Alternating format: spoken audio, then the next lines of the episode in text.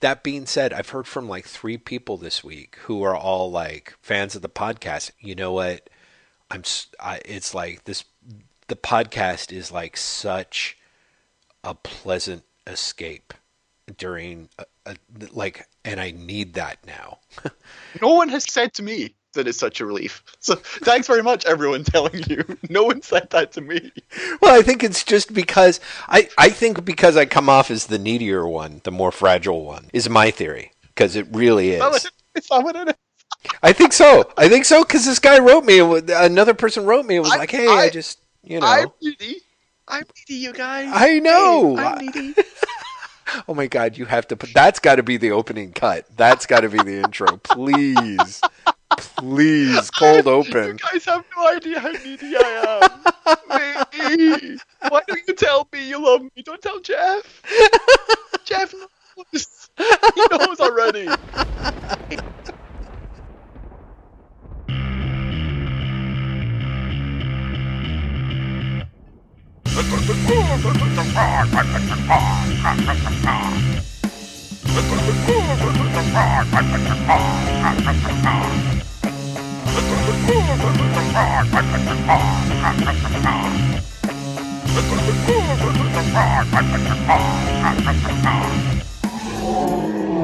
Hello, Whatnuts. Welcome to Baxter Building episode 26. This is the show where myself, Mr. Graham McMillan, and my esteemed co host, Mr. Jeff Lester, See, he did it right. Jeff has only taken us two years. Hooray! Anyway, Jeff Lester, uh, talk about the first volume of Marvel's Fantastic Four series. We are we're in a, a a good space. I think the last episode we did was probably the the our most enjoyed run of issues in quite some time. Yes, uh, because John Byrne has taken over the book, mm-hmm. and so we are doing the same issues two thirty eight through two forty seven, mm-hmm. and if we loved the last batch of issues, we probably like this batch less, but it's still better than, for example, the Doug Moench Sienkiewicz. It's it is true. Uh, that that is hands down. I mean, you know, it's interesting as we get into it. I because reading these issues over the last couple of days, what was interesting were the number of issues where it's like, oh, I read this one, and oh, I read this one. Like I didn't own it, but I must have read it like all but cover to cover in the store or something, you know. And um, I I re- I re- reading them this time, or the ones that were new to me and the ones that were not as new, they were all very much of a piece, and I was like I, I just couldn't get why I was like this this is really good. Why but, am I so bored? Yeah, or not necessarily yeah, bored, yeah. but but it was weird. It was a weirdly static experience for me. You know. I have theories about that, which I, we'll get I, to as yes. it's like midway through the run. Yeah. Uh, because I had a I had a really similar experience, which is individually, you, or at least for me, I like race through these issues because they are fun. Mm-hmm. Like what what we talked about last time was that the uh, Byrne really did bring a sense of momentum back yeah. to the series and a sense of fun back to the series, and the same is true for these these ten issues. Mm-hmm. But uh, the more the deeper you get into it, the more you're like, uh, oh, but but it's not working as well as it should. Like each each individual issue is fine with the exception of 239 Mm-hmm. Um, but but as a whole, they're not adding up. Like the, the sum of these issues is somehow lesser than the, the individual pieces. It is. It is. And um, you know, I feel like you know to throw on my my uh, psychoanalyst overthinking it cap.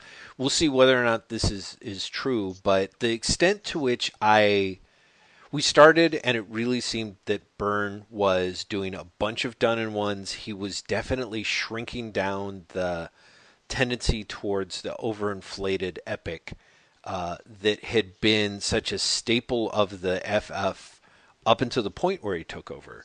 Um, mm-hmm. And there's a few pieces here that make me wonder the extent to which Byrne is does that too much?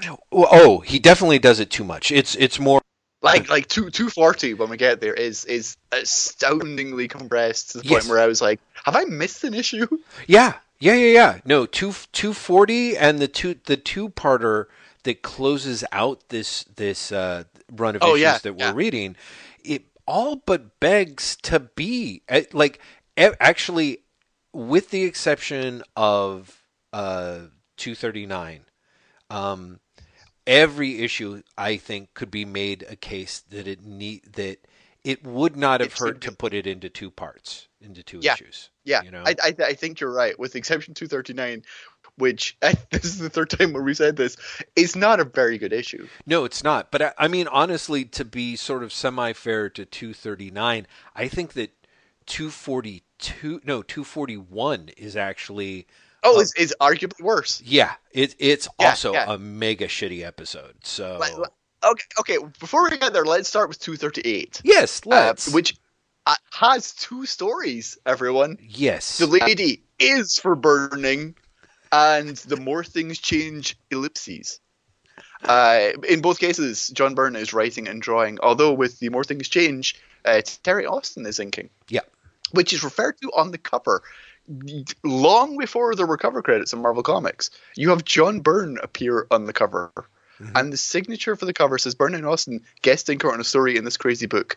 Also, can we talk about how weird the cover for this comic is? yes, yeah. The it- cover for this comic is Doctor Doom standing holding a sign that says "Honest Doctor Doom is not in this Marvel comic," which is true. Yes, Uh, and John Byrne is holding up a sign saying, "But you will find out the startling secret of Frankie Raye plus a dramatic development in Life of the Thing." Both of those are also true. Yeah. But what is going on? Like, I honestly looked at the cover and was like, "Oh, this must be an Assistant Editors Month issue," but it's not. This is like three years early for Assistant Editors Month. Yeah. Um, I think that part of the problem is that, and and this is this is one of those interesting. Like 238 is a fascinating issue in the sense that it is the culmination. Well, it's the culmination of the Frankie Raye subplot. Basically, the only real half of the only real subplot sorry, let me. I'm phrasing it wrong. Arguably, I would say that Byrne before now has had one and a half subplots. Something going on with the thing, and whatever the hell is going on with Frankie Raye, who doesn't have nipples. And this is the culmination, actually, of the Frankie Find- Ray But we find out why she doesn't have nipples. Jeff. Yes. Yeah, we do. No, I know. And it's kind of hilarious.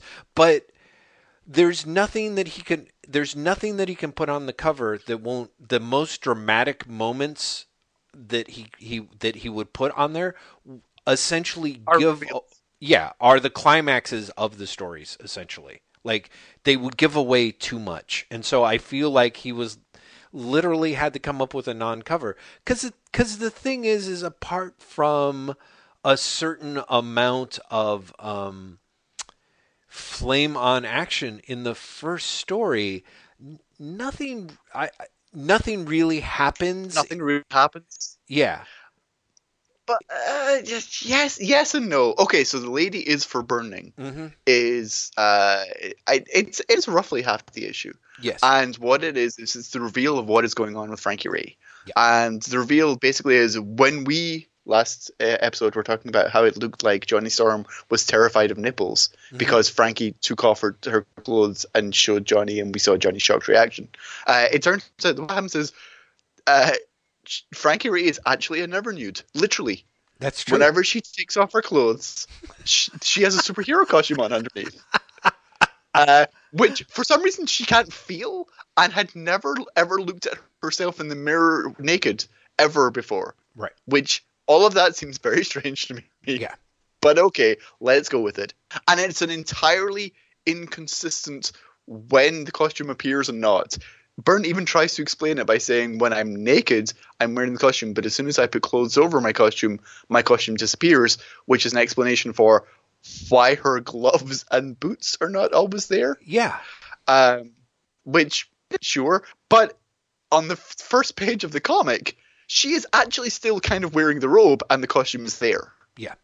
Right So it makes no sense. Anyway, short version. She has this costume because her uh, stepfather, who is heavily implied was the creator of the original Human Torch, uh, was partially responsible for an accident in which she got lots of chemicals over her, which turned her into her basically the Human Torch herself. Yeah. Uh, she has been hypnotized to forget this. And then she remembers because she sees the costume and she's like, look at me. I can fucking fly. This is great. I love it. And that's the story. Yeah. There, there isn't any more to it than that. Right. And so, like I said, I mean, honestly, from a character perspective, Byrne's teased out this mystery for someone like me who weird has a fondness for Frankie Raye. It's it's great to see the resolution of it, and and also the idea, the sort of uh, the the finale of of the Torch and Frankie Raye as two fiery lovers, sort of kissing in in the Baxter Building lab, is sweet. It's it's it's it's a good it's it's a good read but it is that idea of like short of having a mysterious figure in flames and the torch gaping at her there's no it's there's no way you could really tease it on a traditional cover is just what i'm saying. Sure. Both of these I, stories I, honestly, are actually really I, would, good but yeah. I, I would i would have gone for that cover mm-hmm. i would have gone for johnny looking shocked at something that is just behind the reader yeah you know or for that matter, I would have taken something from the net story and had Ben in the machine as he's about to get dethinged. Yeah. You know, I think both those could have been dramatic images, especially more so than having Doctor Doom holding up a sign saying "I'm not an issue" when he's not. Like. Sure, it's true, but it's the strangest cover. Yeah. Um, the the the punchline of the Frankie Raye story, we should say, is that Reed essentially says, "Oh, she's a member of the team now." Yes. Let's see. I would say, if Frankie is interested, that after a suitable period of training, we may be calling our friends at Marvel Comics and telling them to start publishing the Fantastic Five. Yeah. Uh, spoilers. That is kind of going to be lived up to for the next few issues. Frankie is going to all but be a member of the team. Well, she's certainly going to be a, a, member of the team as much as, say, Crystal was when Crystal was a member of the team. Uh, yeah. You know, she does actually spend a certain amount of time getting sidelined.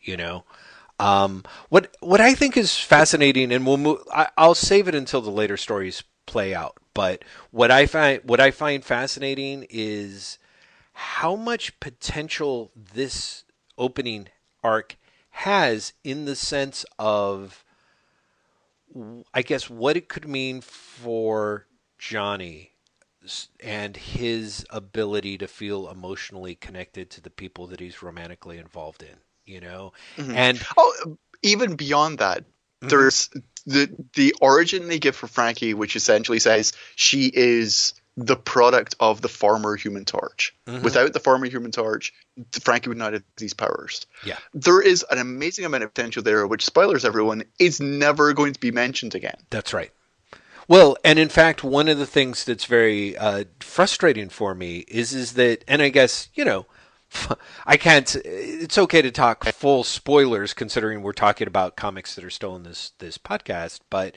she's gone by the end of this run, of what yeah. what, what we're reading. So the the distance between 238 and even 248, this status quo is super fast, and then it's gone. And so I'm fascinated by the way uh, I started off and never got around to this. This, this, you know, throwing on my my psychoanalyst pipe and, uh, uh, or I guess it should be a cigar. I really feel that Byrne is being uh, detri- like um, reactionary to the point of counterproductivity. And and I think that there's a case to be made that on the one hand, particularly the last few issues of his run feel like a corrective to the stuff that he was doing with Marv Wolfman. But there's also, again, there's this undercurrent of John Byrne is the anti Chris Claremont, you know, and one of the things that he's doing, that he is very set on doing here, is how much Frankie has a fiery character who believes that you know basically that bad guys are bad and should be punished and is almost bloodthirsty and the rest of the team is worried.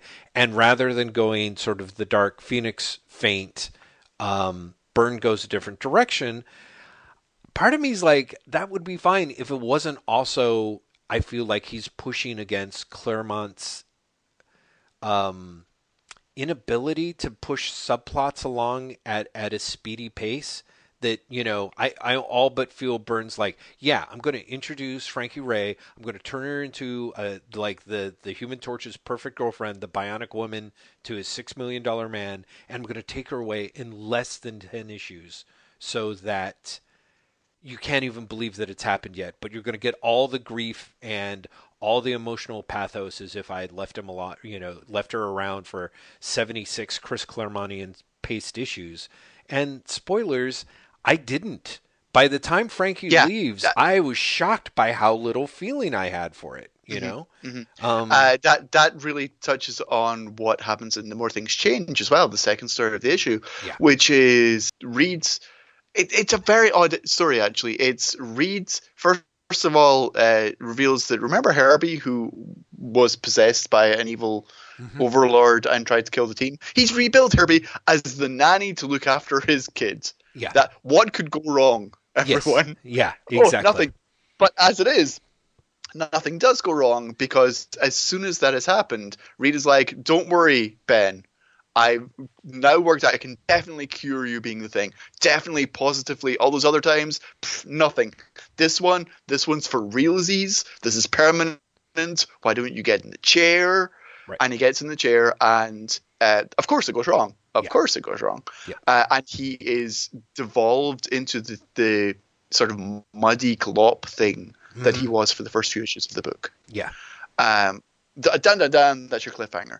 The thing is, no pun intended, that also is going to be a status quo that is going to be done away with before the end of these issues and goes absolutely nowhere. Right. And also Literally, has all the drama sapped out of it, which I think is yeah weird. It's it's fascinating it's, it's, the way in which Byrne self defeats himself for whatever reason over the spread of issues with that stuff. Yes, yes, that's that was that's the my biggest problem with these issues, which is Byrne tries to do the you know multiple.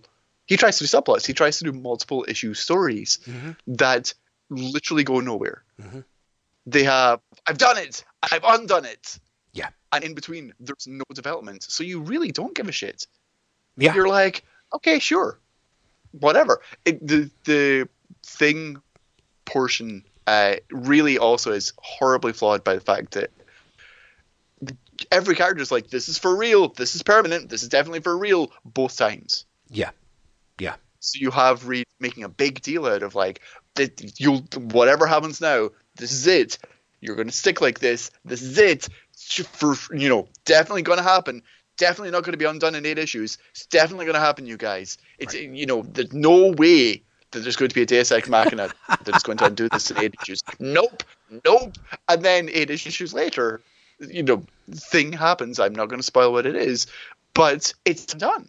Right. And it's undone in such, I mean, such a remarkably lazy way mm-hmm. that you're like, sure, sure, whatever.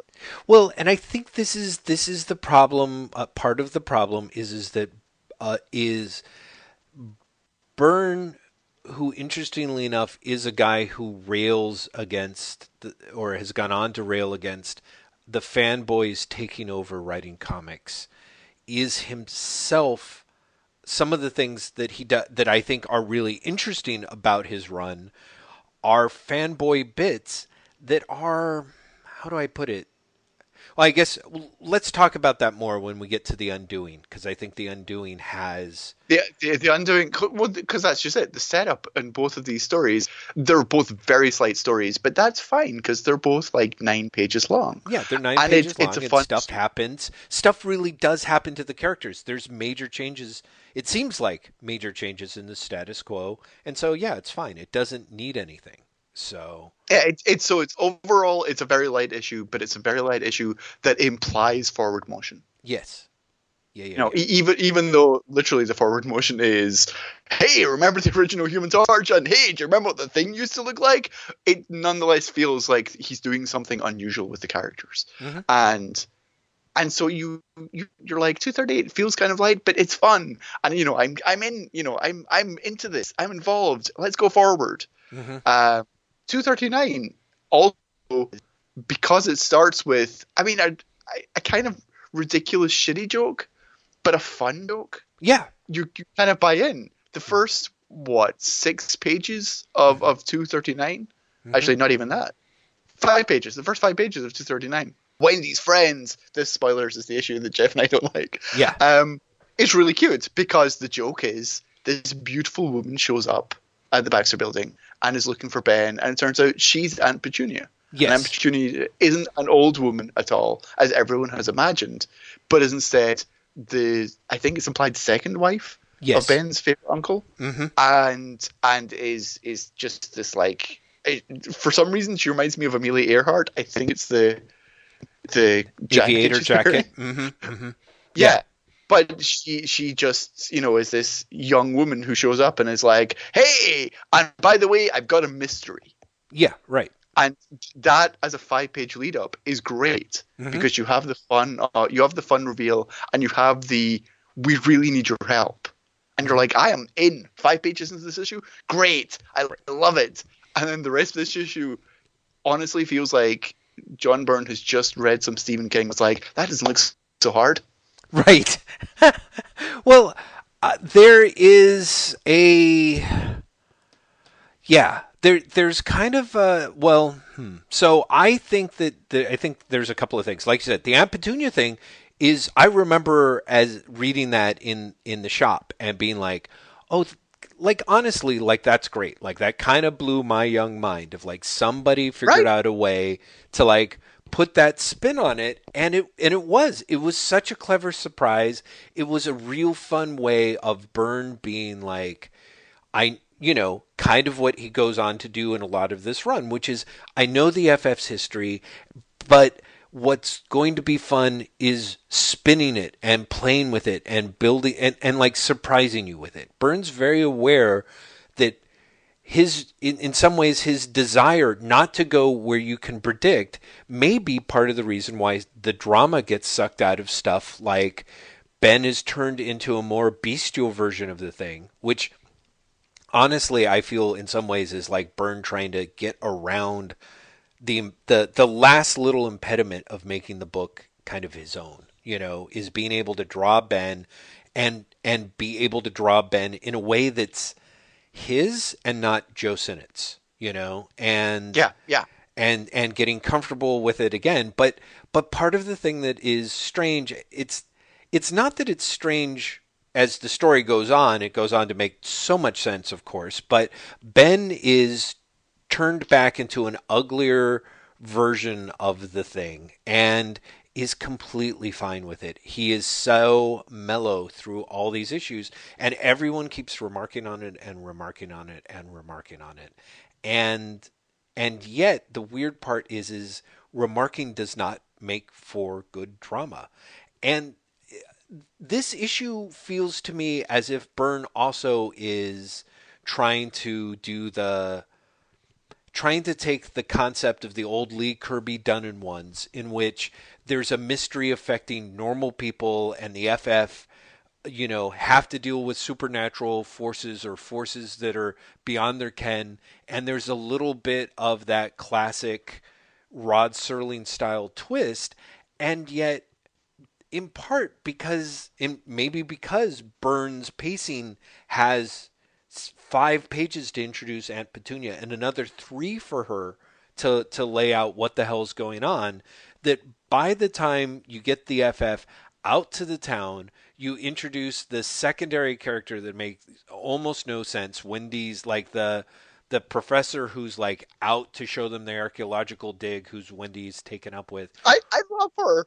she's she no, yeah, she's fine. She's fine. But I mean, the whole the whole idea behind this is is essentially in the dig they've managed to uncover these forces, uh, which basically every ten thousand years or whatever test the test the people who live there to see whether they are strong enough and good enough. And the testing of them, if they are found wanted, usually leaves them dying of fright because they're they have to deal with their own dark night of the soul.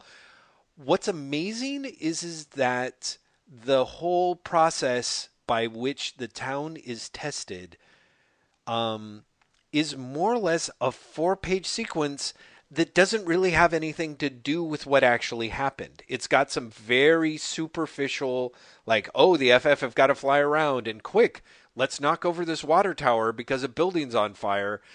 And then that's it. The next page is literally yeah. the town dying, essentially. Everyone pulling off and going no, the, Jeff, what the the unworthy people leave. Yes. What it is is the demons scare off the unworthy so that only the worthy people stick around.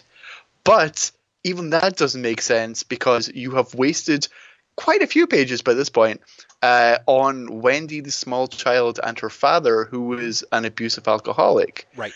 Who who stays around? Yeah, because because he did find his, and this this is the other thing. There's Byrne's pride pride of himself as a conservative uh, is very strange. I mean, it it comes out in a few different ways. The the amazing woman to woman sequence coming up in a few issues, the whole conception behind Doom's Latveria, but especially here in which a drunken child abuser basically just needs one good long night of the soul and he can go back to being the good dad that of course everyone knew he really was despite being a child abusing shitbag up until that point you know?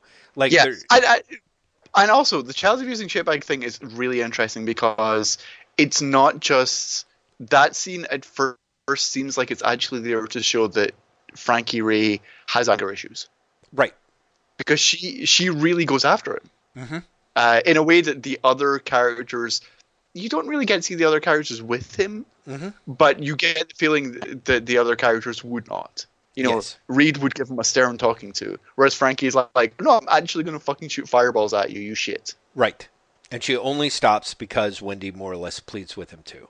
And what's distressing is a little bit of, you know, from our current comfy perspective of you know 2017 like that's it's not okay like the sequence the fact is frankie does yeah, yeah. fly it's, off it's really not okay. and leave him alone and the very next scene in which wendy appears is she's never been beaten as badly as she got beaten you know and it's yeah but Very... but you still this issue still ends with Reed telling her it's not for us to sit in judgment over our fellow men, Frankie. Yes. If you're to be one of us, one of the Fantastic Four, that is something you'll have to learn very quickly. Right. In any case, the fact that Wendy's father is still here means that he's already been judged by a far higher power than any we command.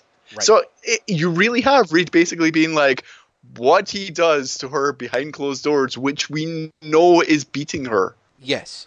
Is fine. Yeah, yeah, yeah. Like we can't we can't step in. It's it is just super. It's gross. I mean, it is just you know disturbing.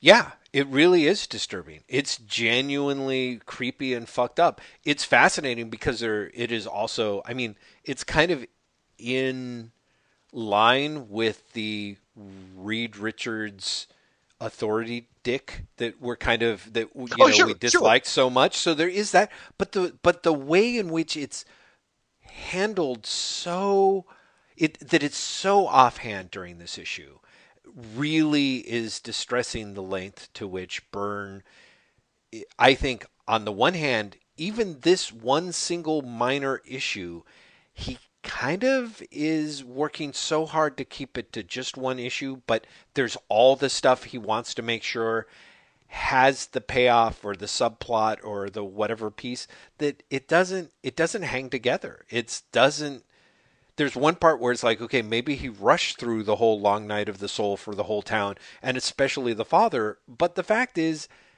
it, it just it just comes off creepy and it comes it, it it is very much one of those deals where you get the sense this is very much what Byrne believes as well in a way that mm-hmm. you know it, it's not just what Reed believes Byrne himself also has a little bit of Oh sure sure mm-hmm. this is this is not a morality play where Byrne is not explicitly endorsing the morality of his characters. Yeah, that's right. Do you know what I mean? Like the fact the fact that Reed is saying this is because Byrne believes this. That's right. Very, very, very, very. Also, we should talk about the fact that it's it is so rushed, so that we get the worst last page, dun dun dun, which is the demons are friends with Wendy, the little girl, all along. Right. Who could have seen it? Right. Maybe because the story was fucking called Wendy's Friends, people. well, because she does say something like it's the world's most dashed off um, red herring, where she said oh, it's, something the like, rationale is terrible. "She's like, Like, the oh. thing, the thing basically is like we'll look after you. And she's like, I have the best friends. Yes. Just so you know, Byrne gets the last line, which is, "If only the thing had paid more attention to what Wendy had said." yeah, yeah, exactly. It's exactly." fucking demons. Ha ha ha ha. It's just, oh, it's.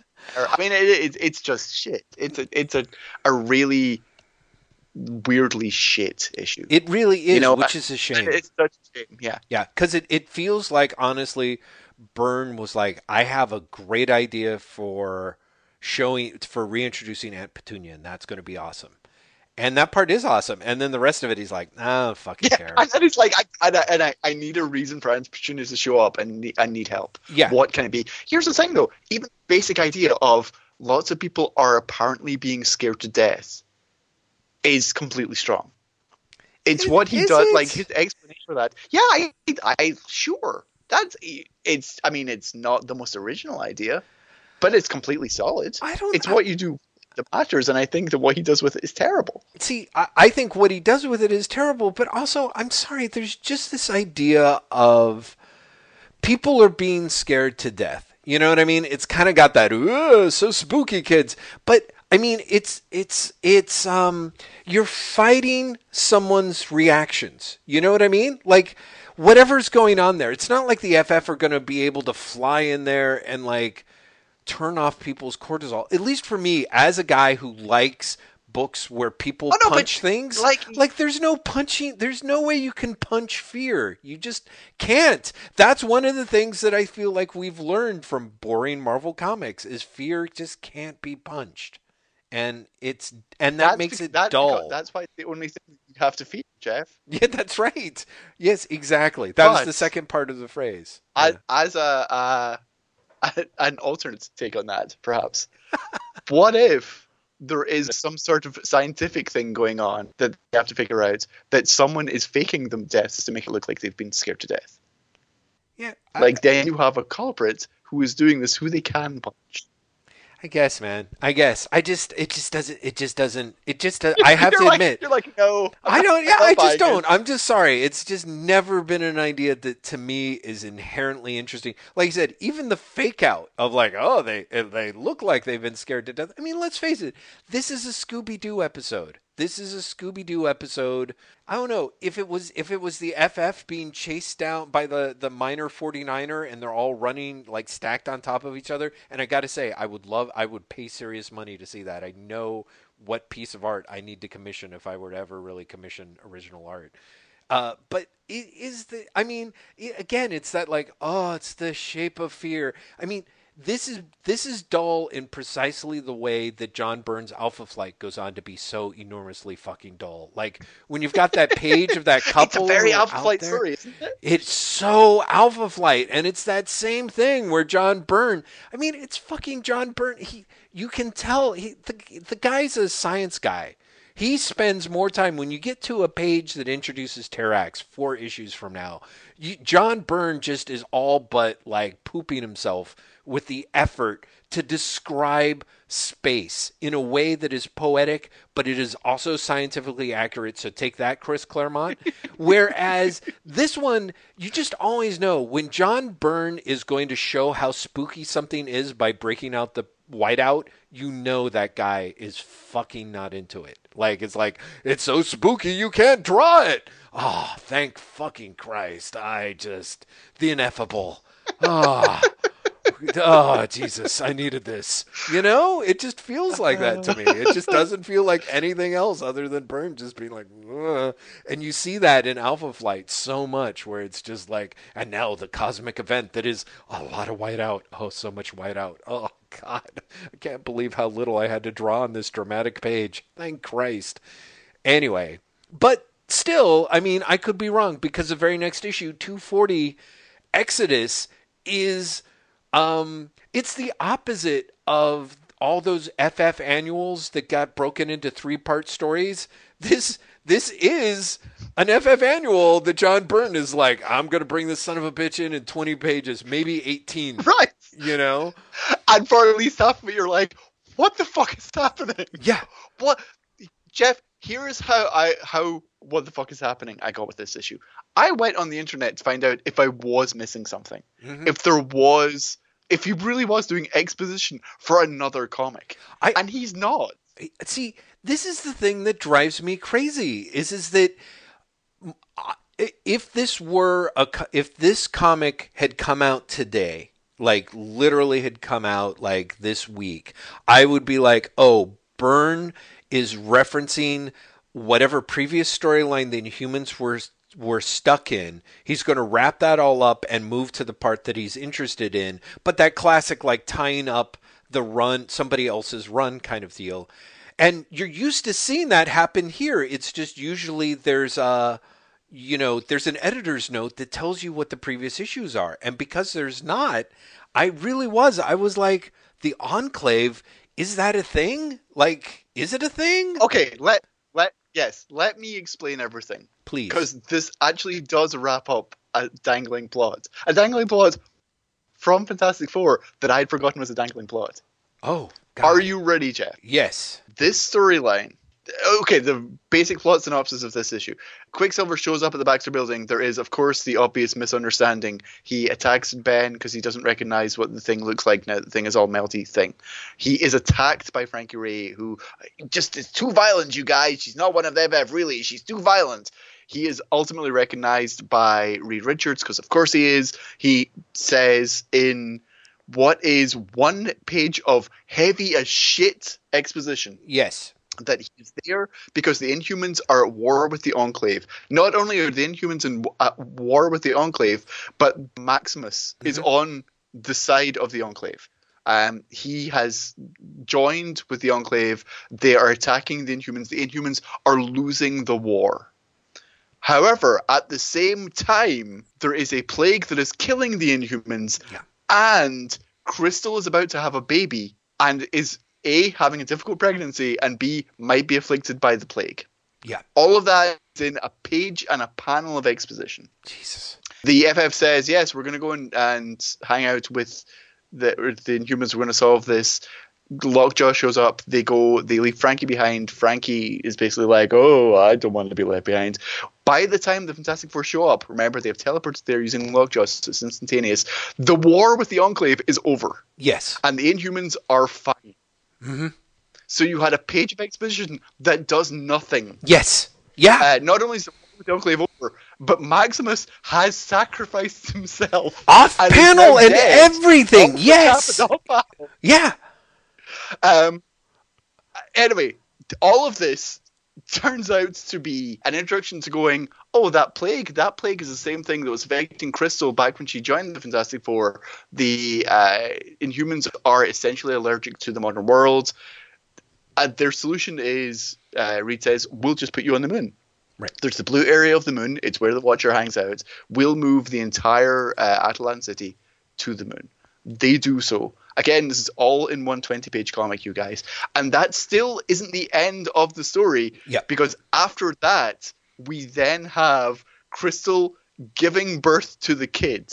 yep All of that is in 20 pages. Okay, getting back to the uh, war with the Enclave. yes tell me The war with the Enclave and the kidnapping of Medusa, which is mentioned uh, Oh. during thing, is the kidnapping of Medusa that happens in issue 207 by the shadowy figures who were never revealed.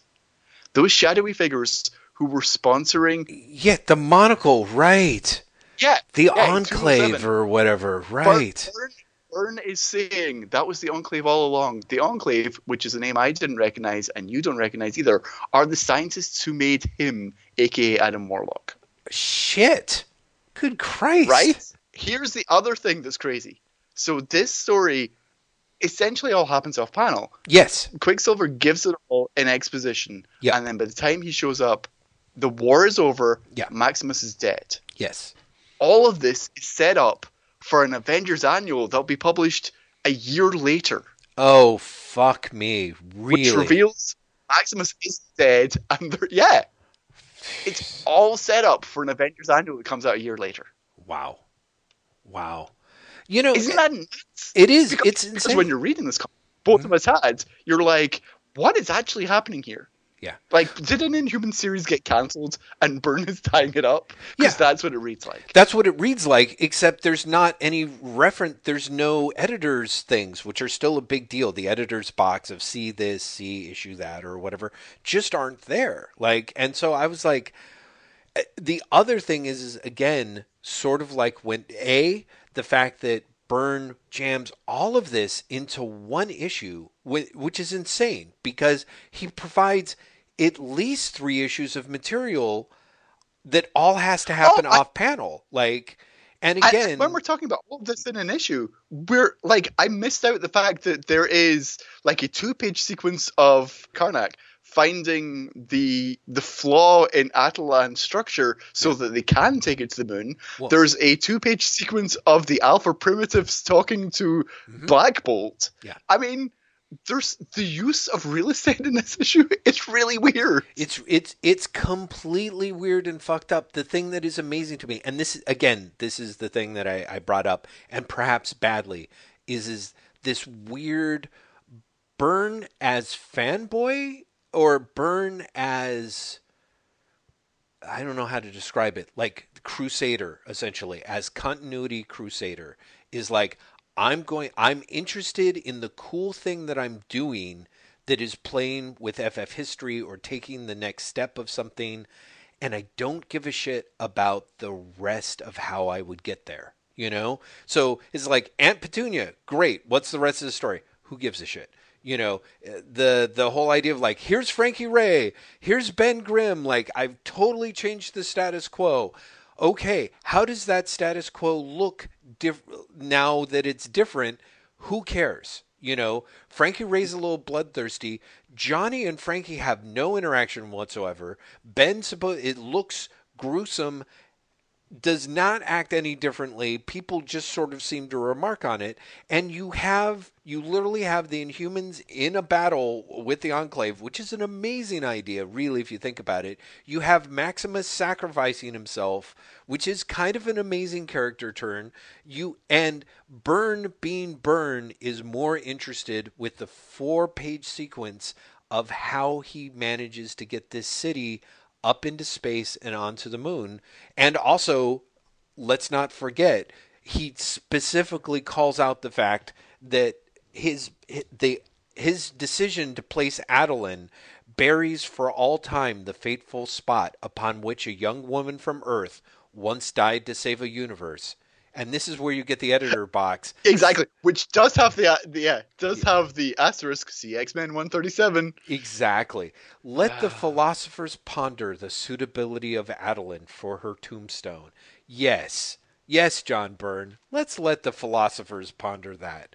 What the fuck is going on with you that you're going to take that story, which is the game changer, and you're basically literally going to bury it with your bit of brilliant I'll put the Inhumans on the moon, which again is I like it as a step, but having read the done the Avengers read through with you, Graham, feels very much of a pace with the sort of Gruenwald era Marvel of sort of putting the toys back in the box. You know, it's that mm. idea of like, oh, the Inhumans are overused. We're going to put them on the moon next to the Watcher. Let's see this now. Yeah. They now they're just not going to pop up in just any old issue of Dazzler because you've got to get them to the fucking moon or back or vice versa. You know, so very it's it's it's it's uh, it's it's a strangely self-defeating issue because it is so there's so much in it and Byrne packs It should be such an epic, right? it is. It should be, and yet it is. It is the. If you look at it, the number of panels per page, how cramped everything is. Like Byrne, you literally have the moving of a city. You have a great war. You have like a city through space and crashing on the moon. You have one page, literally one page that is a full size page, and everything else is done in these tiny, tiny tiny fucking panels that you would never really expect uh, from a writer artist who's the you know a, an artist who is a writer you know that you would really Yeah. like Byrne is so into doing what he's got to do in the length that he has promised himself that he is going to do it that it it's just it's strangely self-defeating which is a shame cuz there's shit in here where it's like I want to read that story there there was 3 points where I'm like let me read the fucking story you know like it's it sounds It, pretty it's decent it's an issue. It's an issue full of someone going, "Oh, and, and you missed this, and it's great," and then then then this happened, and then this happened, then this happened. Yeah. Uh, but what they show you is weirdly dull. well yeah Like it's a it's a it's a story. It's a story for people who love process. Exactly. Right. It's because Byrne is. He's like, I'm way more interested in a city that moves. And it wouldn't surprise me if he's like, you know what? The Inhumans are dull. You know, I, you kind of think it. He loves drawing them, but he's well aware an entire city of superpowers is hard as shit to construct a story around. Like Byrne is clearly by dialing things back to to be more reminiscent of the first 30 issues of the FF than or the you know the first 40 than than the second 40 he's he's he's making some real choices about how you sort of recreate a story in a way that's interesting and he's right particularly compared to the 20 some odd issues 30 issues that preceded him taking over but he's also wrong in the sense of like if he could have just let this shit breathe a little bit I would have loved it instead of like, oh, that's pretty good, I guess. Why do I have a headache? I don't understand. You know? I, uh, to sort of spin off that a bit, 241 is a story that is arguably too long. Oh God. Well, yes. See, this is again. This is Two, two, thing. 241. Right. Mhm. Uh, two things to note about the structure of 241. One, it is split into six chapters. It's not an extra length story, it's just they're very short chapters. Yeah. And two, it is for the first issue in a while. It's uh, an issue that has a, uh subhead, a subtitle, and then a title. So it says the fantastic, the fabulous Fantastic Four discover they must render unto Caesar. Yeah. Yeah. That made me happy. Yeah. I mean, I, actually, might have been the thing that made me happy throughout the entire issue. You know, I, I, so uh, so here's the thing. Uh, this is one of those classic. You this really I think would fit very comfortably in many ways between like say FF11 and FF20. It's it's a done in one that has all the staples of kind of Jack Kirby restlessness. It really seems like Jack Kirby rest, you know, 101. The FF are called in by Shield because there's this mysterious power energy packet that went off in Africa and so they're going to go investigate and uh, what they essentially find is an entire city of Rome where the legionnaires are still alive and boom there's an all-powerful roman who boom is going to more or less make everyone reenact a star trek episode again it all feels It is very Star Trek, isn't it? oh Especially shit. the end. Oh my god, the end. To jump ahead. Well, actually, have we even talked about the fact that Black Panther is in this being completely ineffectual? No, because that's the thing. I wanted to talk about how, like I said, the whole from 11 to 20, I think uh, we have the like FF go new place, fight a villain that seems like a rehash of what Jack Kirby saw on TV 3 weeks ago is a perfectly viable tried and true FF formula. What's weird is how again because of the way that it's paced. Like one thing that Kirby would not have done is he would not have spent three pages on the FF being told about the threat and then another three pages of the FF more or less showing up at Wakanda and the Black Panther being like, "Lo, guys, there is no reason. Don't attack him, my my people. Look, the FF, go over there. We'll give you some stuff. You know, We'll give you we'll give you some cliche jungle clothes. We'll give- and right. then for no yeah." for no immediately apparent reason, what is the whole the Black Panther's going with them, but he's going undercover. yeah, Undercover Panther. What what is that about? And part of me, part of me is like, okay, Undercover Panther. What does Byrne do with something that he spends five pages setting up? Literally, not a fucking thing. Like, not a fucking thing. And it's, it's, it's, it's a, it's a weird. It's such a weird issue. It really is part of me is on the one hand the issue is bad enough and derivative enough and forgettable enough that I wouldn't want it to be two issues. On the other hand, at two issues it something would have had time to land. You know what I mean? Like any yeah, of it would have it's had true. It, it, at two issues, you might have actually had a chance for the Panther to to do something, to yeah. have a reason to be in the story, yeah. other than you get the feeling he's there purely because John Byrne is totally working out his, especially in this issue, is working out his Lee Kirby fetish. Yeah.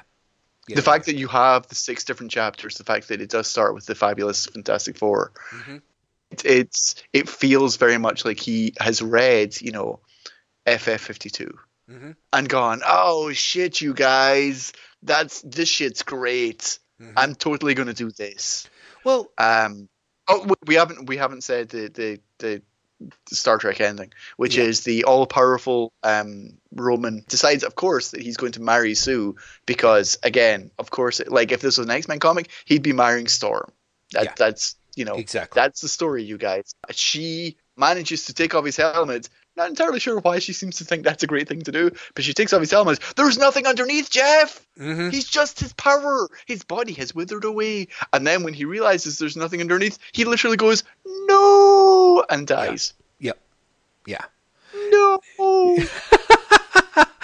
there's a there's no. kind of a weird thing here that I mean, there's stuff that Byrne introduces that I think he wants to be saying something about that he can't g- get around. Like the fact that he, one of the things that's a big, first off, again, like you said, if this were an X Men issue, it would be done differently. And I feel like this is Byrne in a way, kind of.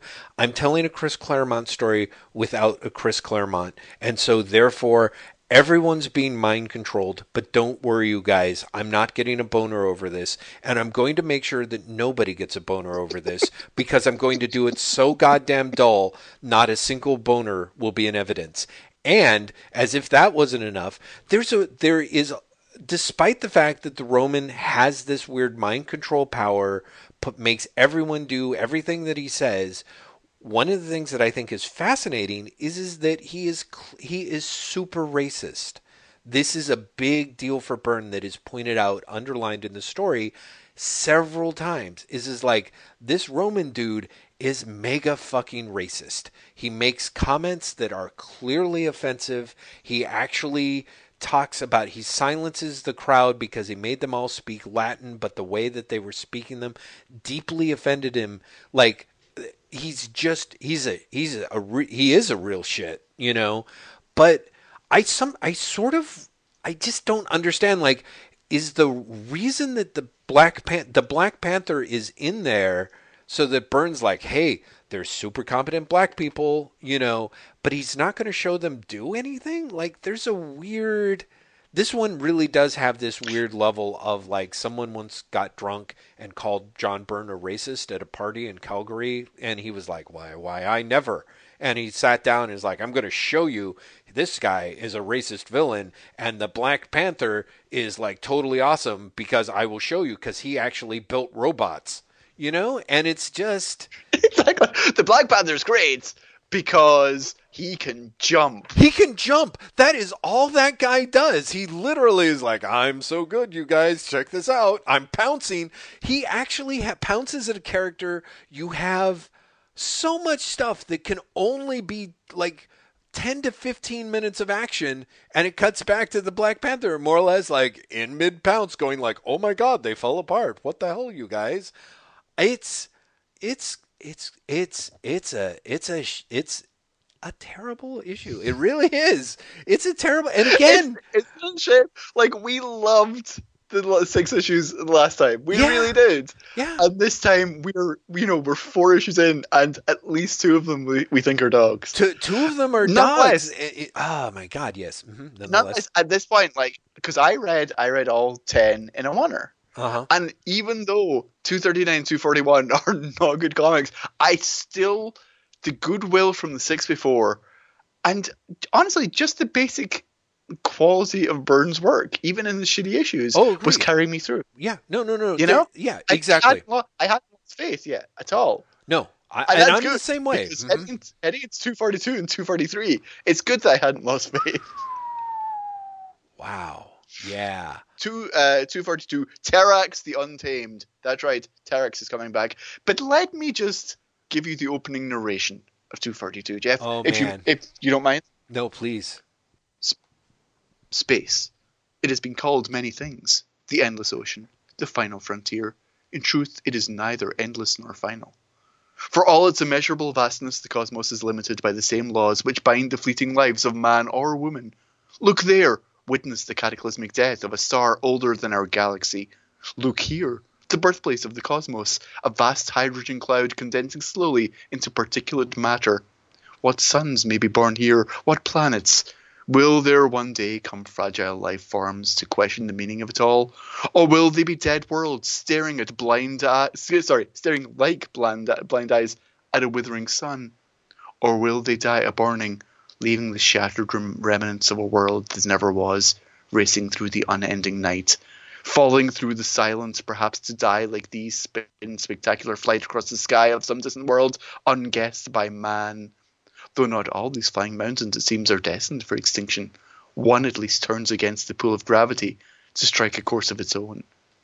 That's an entire fucking page Yeah. of terrible people. You know what? I'm sorry, Graham. On the one hand, it's I don't it, it I I'm I I'm kind of like yeah, technically technically it's bad, but I'm like it's it's over labored, but it's over labored that I, a fan of Don McGregor, can sort of appreciate because like I can, I can support that. yeah, I can. I can. The fact is, John Byrne spent worked harder on that page than he did on the entirety of Wendy's Friends post the Aunt Petunia sequence. You know, and I'm I'm kind of down with it. Like I said, he really was. He wanted to make it work. I think it's hilarious that that one panel. It wasn't until you were reading it, I'm like, why are those fucking things dying? Oh, they're flying into a.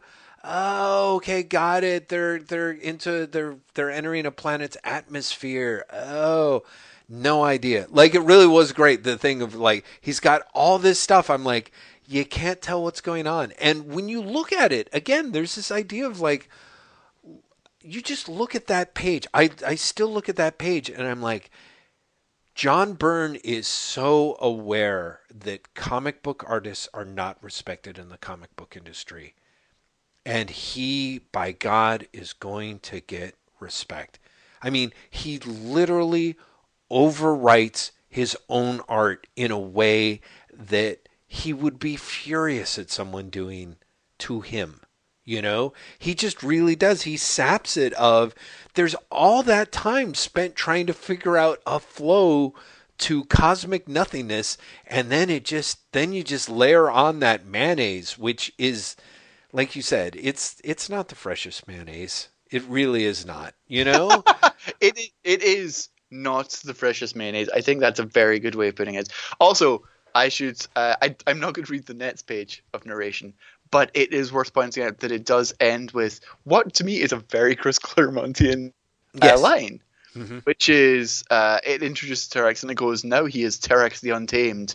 He means to stay that way." Mhm. And there's something about that he means to stay that way that I'm like, "Oh, you definitely have worked with Chris Claremont for years." Oh yeah. Yeah, yeah, yeah. Again, it's that idea of like he's like, okay, I'm going to build it, build it, build it, and then I am going to do the right. Oh, maybe there is something to to Claremont's terseness. The part that I love is my my one. I, I hate to say it, my favorite touch in this issue is when Reed touches on the next page. You get Reed basically taking down the Christmas tree, and uh, when he pushes the little star at the top of the tree, it goes click, and it's spelled C L I C with an exclamation point, which is which is the click that people who have read Euro comics are familiar with. And so it's kind of that was sadly that was my favorite part because this issue I think is notable for me of having not one but two instances where Byrne, who is whose best work shows a degree of thoughtfulness and innovation for panel layout, more or less screws the pooch, I feel, twice. And one of those sequences really is the Christmas tree where Reed stretches up his hand and touches the top of the Christmas tree and it folds up. Byrne tries to take a series of three horizontal panels to show on the right hand side the Christmas tree collapsing and packing up. But on the left hand side, Reed stretching up to touch it to begin the action. It doesn't make any sense visually. It's it's it's weird. It's ugly. The fact that that that Byrne is trying to play with time, the way that time breaks down in horizontal panels, but but also while showing one continuous motion stretch across the three is a clever idea. But by having, you know what I'm saying, like by having one action happen at one, you know, essentially the top panels, the beginning of, of one of the end of the action that actually is in the middle of the sequence of actions is just yeah, it's just yeah. really messy. It's really messy and weird. And then similarly, when Terrax shows up and you begin the super mega fight scene, there's a double page spread, which across the top is a series of vertical panels of the Human Torch about to, you know, the Human Torch and, and Mr. Fantastic getting their ass kicked by Terrax, and then the thing shows up and punches Terrax, and there's a beautiful overhead panoramic shot along the bottom of the page that shows um, Terrax, you know, being knocked through like three separate buildings that should be awesome. But again, be, for me at least, the way that Byrne sets this up, as soon as your eye opens, turn you turn the page, your eye is drawn to that final action that moves from left to right across the bottom of the page and completely renders useless all the stuff that happens across the top of it for me anyway. So yeah, it's true. It, it's uh, well, it, that's not what happened with me as much as I initially read that bottom panel which goes across the two pages yeah. as part of the first page. Mm. Mm-hmm. And so mm-hmm. I like a delay it just literally did not work for me. Mm-hmm. I was like, so what actually happened with Slam? Oh wait, it com- the, comes after the next three panels. Yeah, exactly. Right, right, right. Which is always a little bit of a problem. I can see how that would happen, particularly in. Did you read it? Did you read it in the um, Marvel Unlimited, it's or did you read scans, it in the, the, the GIT Corp scan? Yeah, and it honestly it comes out a little bit better in the. Um, in the Marvel Unlimited one, strangely enough, because it does that thing of you turn the page and suddenly you, it forces a double page spread on you, so you have to you you know it sort of primes you for the action of what you should be looking at. But here, particularly with the scan, you've got a you've got that fold in between the pages, and it really does. It it looks like an interruption of the panel. So, yeah, it's uh, it's it's anyway. It's, I, it's weird to do funky process stuff, but I was just surprised. I was really surprised because you go back and you look at the stuff that Byrne's doing, and again, all of his stuff, I still enjoy looking at his pages. I'm just surprised by how much he he really gaffs some easy stuff and and stuff in the visual storytelling where he has hands down far more experience, you know? But I think that might be why he's he's screwing up. Mm-hmm. I think he might be working harder at the writing because it is newer to him. Mm-hmm. Could be that that would make some sense. Also, I don't mean to bring this up too early, but one of the other things that happens, we have a variety of weird stuff that happens before um, before Terrax sort of lands and causes all sorts of creepiness. And one of the things I think is interesting is you catch Reed, uh, sorry, Johnny and Frankie out on a date, and they are going to see uh, drop in on Frankie's roommate, uh, Julie Angel, and or Julie D'Angelo, and in there's a fun little moment where Johnny looks over and recognizes that one of the buildings that's being, you know, in the process of urban renewal is the flop house where he found the Submariner. And now, of course, it's a theater district. So I like the little nod to gentrification in that point, but there's a weird thing that happens here and in 244, which is John Byrne is technically far more interested in Frankie Raye's roommate than he is in Frankie Raye. And that's yes, but I I might be misremembering, but does that not actually pay off down the line? See, this is the thing. You would know better than I would. I would pray to God that it does, because if it doesn't, I I have I have the strangest feeling like that it, that is not a plot point as much as when he writes Frankie out really soon, mm-hmm. he works out some reason to keep Julie in the book. Yeah. And I, I might be misremembering, but that that's definitely the way I remember it. Mm-hmm. Um, but it's, it's true. For some reason, uh, Julie Angel, who is the most minor of characters, yeah. seems to get more screen time yeah. than Frankie, who's kind of a member of the team at this point. Yeah. And I don't know if it's again this idea of Byrne being I'm going to I'm going to beat Chris Claremont at his own game and I'm going to make every minor character their own character and I'm even going to, you know, bring out the depths of the story of the friend of the friend of the roommate of the roommate.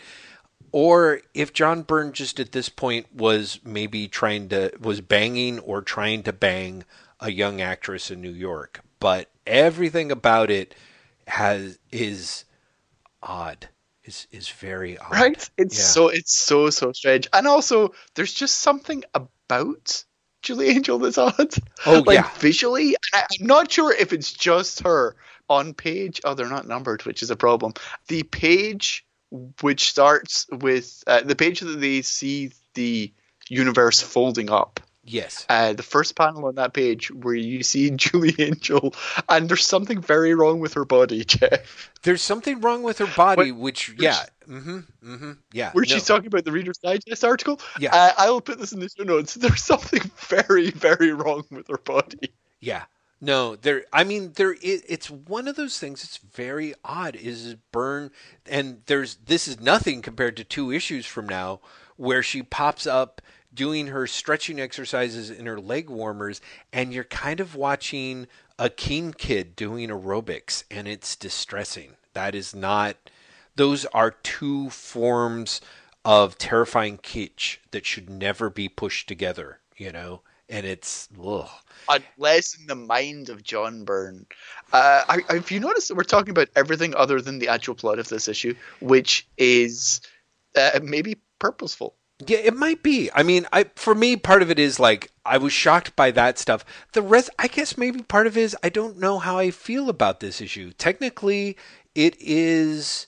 It is the John it's Byrne fine. take. Uh, it's fine. It's fine. It's kind of the John Byrne take of my his twist on when Galactus's Herald shows up. You know, Byrne, which is Byrne. funny because yeah. he previously did that in the last batch of issues.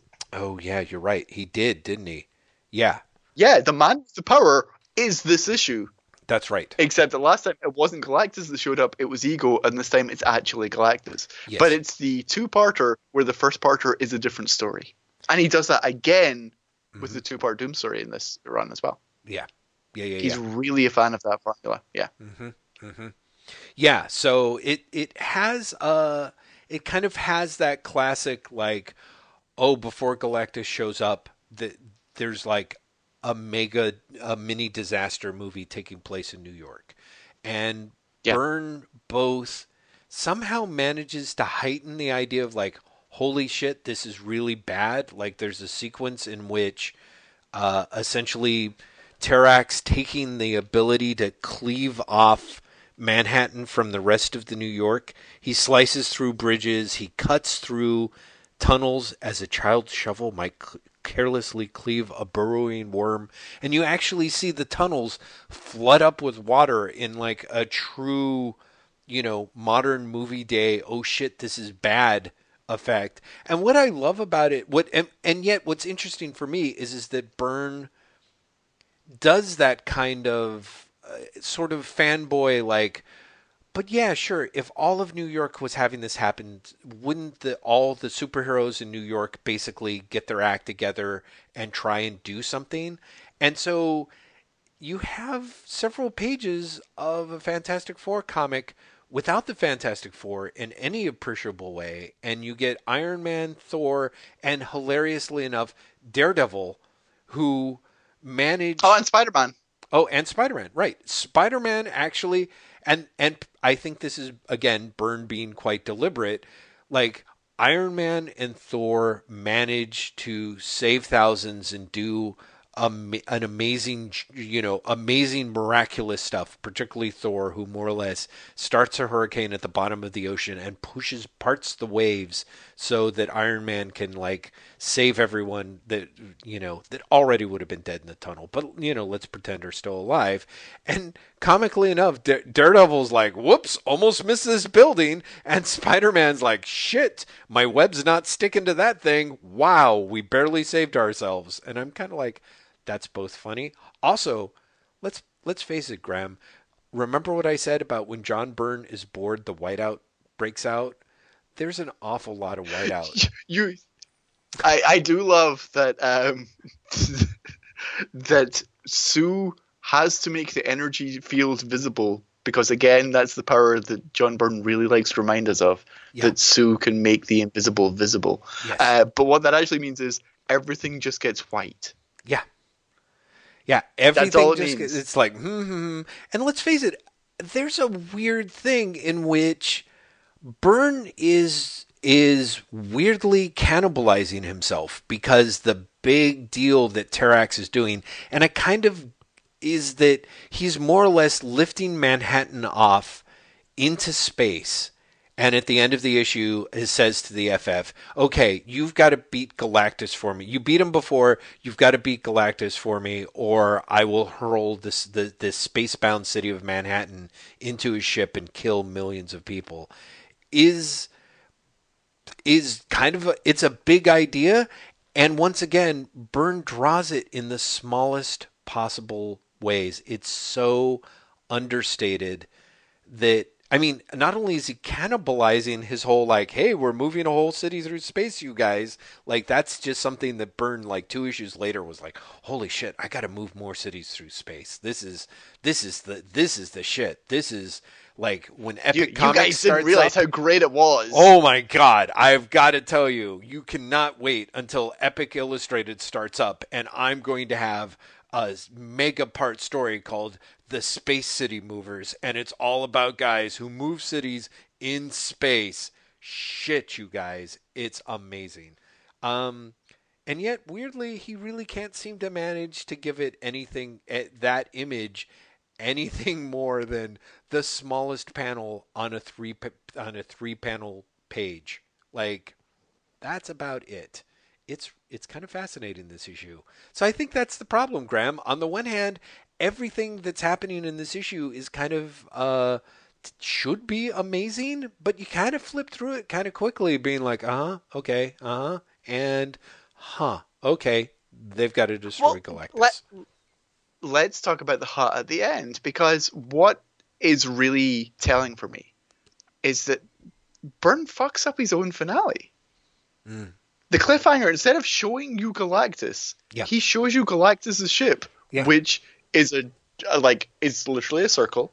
Yeah, it's a white circle in, this, in space, and then cuts to Terrax pointing at it, mm-hmm. going, "You have to kill Galactus, you guys." I'm supposed to showing you Galactus. Like it, it's you know you, have talked about Byrne the writer uh, flattening Byrne the artist. Mm-hmm. It's amazing that you don't see a good shot of Galactus. He's literally telling, not sure. No, no.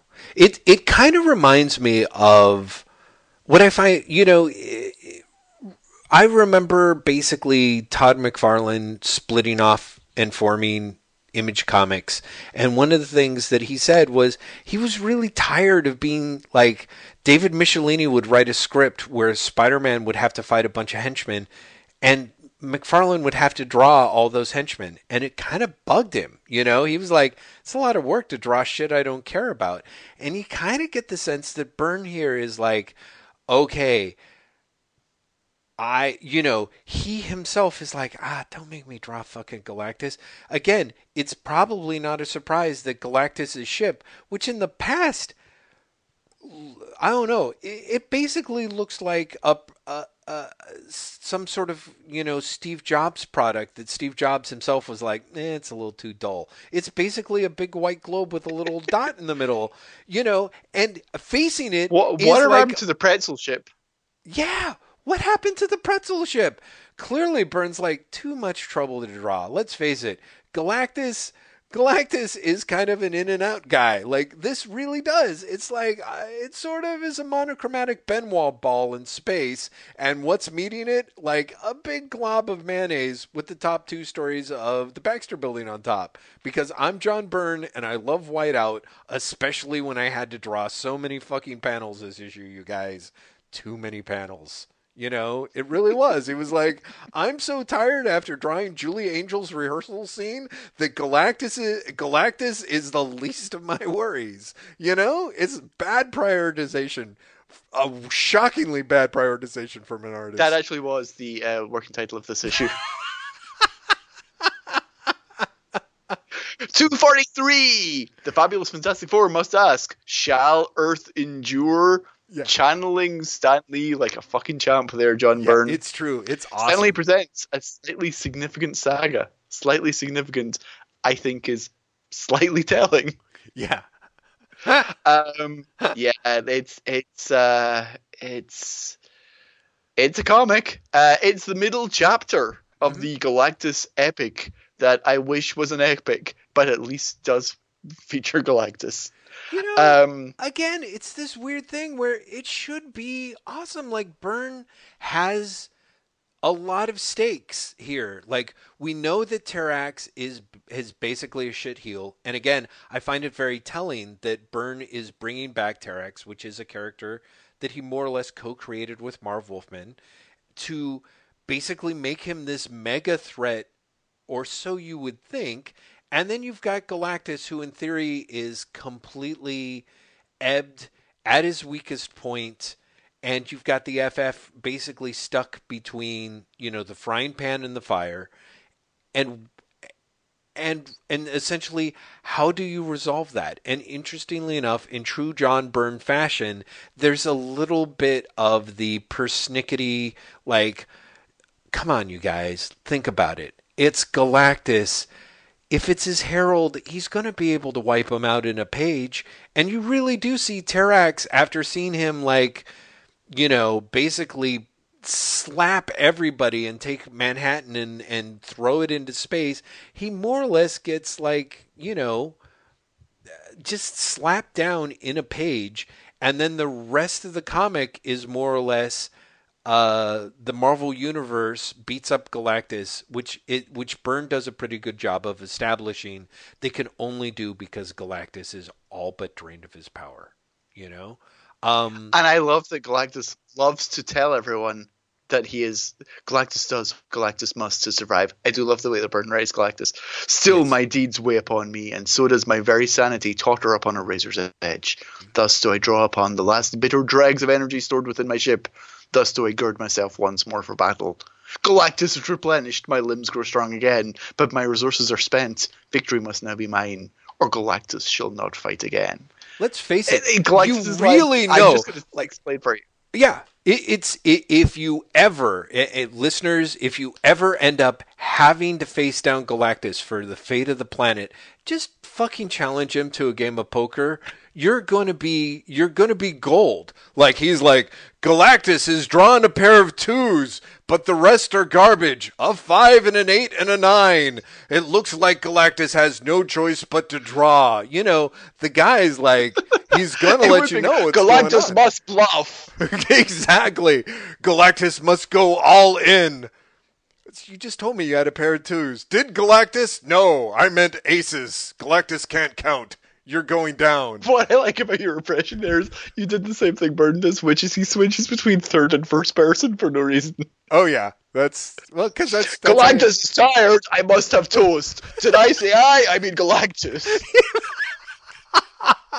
but he does. That's kind of Galactus, you know. That's what it's it's it is kind of that thing of Galactus fronts a lot, a lot. Like there really is. It's a lot. It's a lot, a lot of tell with Galactus that make you think that maybe the dude is overcompensating, which makes sense because let's face it, whenever you counter Galactus Galactus is like, I have no choice but to eat food. Like, let's face it, Graham. Like, let's say that you or I miss a meal, right? You know, it's not like, I must have this sandwich, and the sandwich is fighting you, and you're like, fuck you. You know what I mean? I'd be like, fuck it. I'm going to go get something else. Like, Galactus is unable to really deal. He really should have been the next member of Sex in the City or something. You know what I mean? Because he's just he just cannot. He's just neurotic as hell, and he just can't deal with his food needs in a way that is. He's like he's like Cathy, ah, uh, from the comic strip Cathy. So yeah. Ah. so Galactus says. exactly. Galactus must act. Galactus again. oh my god, I can't believe you made it worse and you did. Galactus. Oh. Everyone. I, I not? Uh, please, Graham, I know you can draw. Please draw Cathy from the comic strip Cathy dressed as Galactus. You've got to. You just have to more or less do the eyes and like the hair coming out from under the helmet. It's all you have to do. It's gold. It's waiting to be gold for us. Oh god. Anyway, so listeners, um, moving on.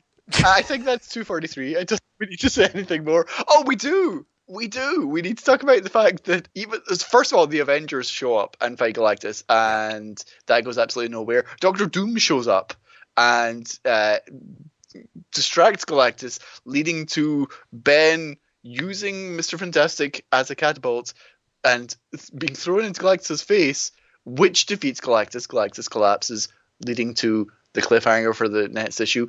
But before that, you have Frankie Raye going, something's going on, but Galactus, he's really dreamy. Let me let me go and explore Galactus. Let me find out what this Galactus thing is all about. Yeah. Because that's the character we've seen through all these issues before. Definitely. That's completely consistent. It's not like John Byrne's like, oh shit, wait, I've got an idea. Okay, this is what we're doing now.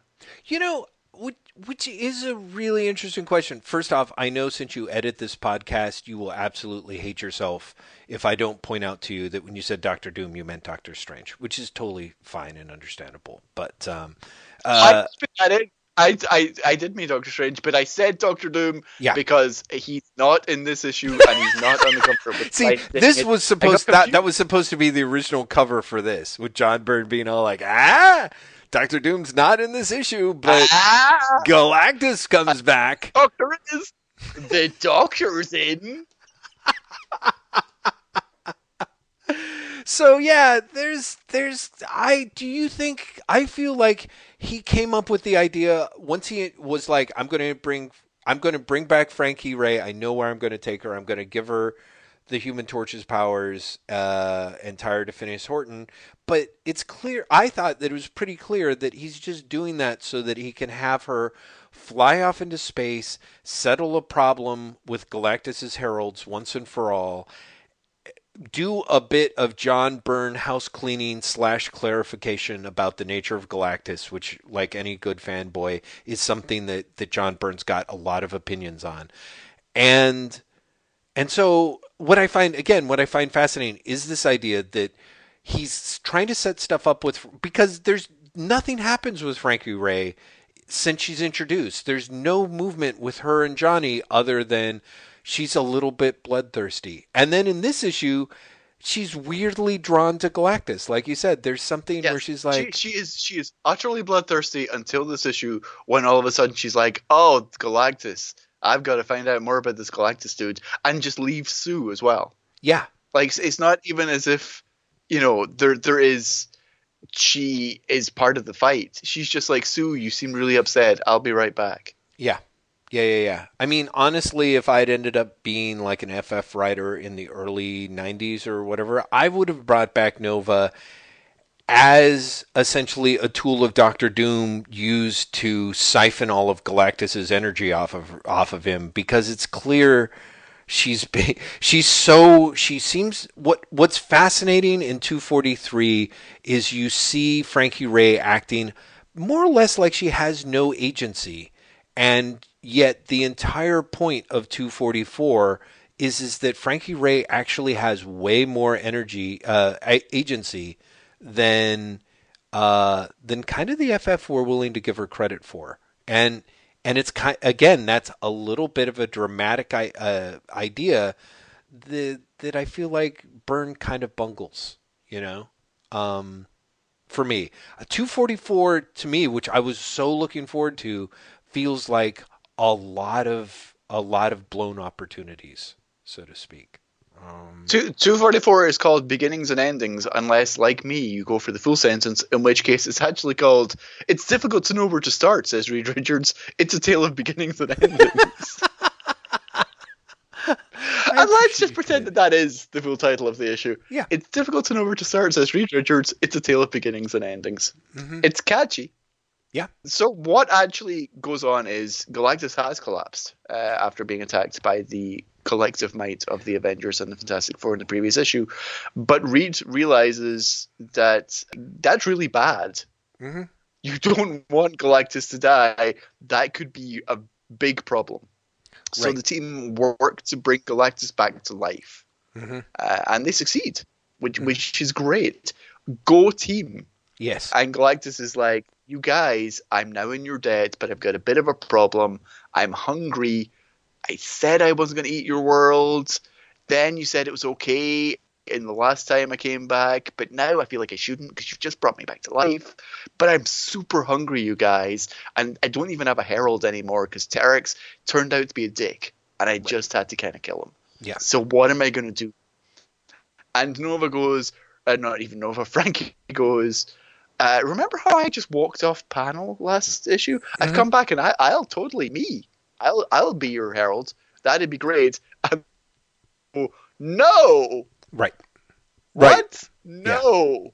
Yeah, yeah it, uh, and that's and that's your issue, people. Well, that, that it, pretty much is your issue. That's pretty much it. Although it's worth mentioning that Byrne in a wait, you know, with the high drama of like what the fuck is going to happen of the previous issue, he does do such an amazing job of opening the story with Julie Angel exercising, doing her aerobics in her leg warmers, and then opening the door to find kind of a weepy Johnny Storm who looks emaciated and, and maybe dying. distraught. Johnny yes, Storm. exactly. And you know, you see her do some stuff. I mean, again, it's that classic. Byrne for whatever reason is like, uh, yeah, let's do let's do three pages of a of a I don't know, like the least dramatic way to open a story as a way to make you think that you missed an issue and therefore you're freaking the fuck out because from where it ended, which is Galactus collapsed and people being like, "Oh shit, he's dying. We have to save him." Uh, you instead cut to this opening that makes you think that you missed an issue, and I and part of me is like, again, it's that idea of Byrne is going to try and keep you off balance at the risk of by making like sort of the story. worst possible story choice. You know, it's kind of yeah, yeah. He he he is he's determined to zig when you think he's going to zag. Yeah. The problem being that sometimes you really should zag. You really should. Like zigging makes is not uh, is not, and so it's fascinating to me because it really does. I'm like, wow, no wonder why Byrne really has it in for Brian Bendis because because this was that was a Bendis opening. That was a classically dramatically blown ending that I associate with Bendis, and Byrne's kind of pissed that he stole his thunder there. So Frankie Raye sadly ends up being interesting really only kind of once she leaves. Uh, which is a bummer. When she walks out and Johnny's like, "Hey, baby, come on," he actually says, "Hey, come on, babe. I don't know what you think you're up to, but if Reed can't come up with the answer, there's no way you can." And she's like, "Don't be so condescending, Johnny. I have the answer, an answer only I could give or would want to." And you know, let's face it, if Frankie had been essentially a character that we didn't understand because like a, a character whose bloodthirstiness, but also maybe like a little bit of coldly calculating the way that she is in exactly one panel here, it would I mean one page here, it would be a really interesting she'd be a really interesting character, I guess, uh, in all the previous issues, which she wasn't, you know, and and it's such a shame. Well, well, that's just it. I mean, it's you. It's funny you say like she's interesting that just as she leaves because she's not. As soon as she becomes Nova, as soon as Galactus powers her up, she has no personality at all. I mean, she literally just flies off. Yeah. Well, yeah, she she flies But before off, that, but, the, yeah. the, the, the, where where she essentially comes up and goes, "No, I like I have nothing keeping me here, and I can be the solution by becoming your herald," is pragmatic to a degree that she has never been before. And I wonder if the bloodthirstiness that we've seen previously is meant to be the same thing. Uh, I wonder yes. if all of it has meant to be like a bluntness of this is the solution. right. The No. quickest way to deal with this problem is to kill this dude. The quickest way to deal with the abusive father is to set him on fire. Right. You know, it's it's if that had been a through line that had really connected, that would have made her a much more interesting character. Yeah, I, I I definitely agree. I mean, as it is, there's something that to me, I mean, what I find fascinating again is Byrne is kind of trying to correct something that must have driven him crazy during Marv Wolfman's Galactus storyline that Byrne was illustrating, which is this idea that you know, essentially this is the story of Galactus and the three bears, except the bears are heralds. You know, Norrin Radd was too cold, and Terrax the Tamer was too hot.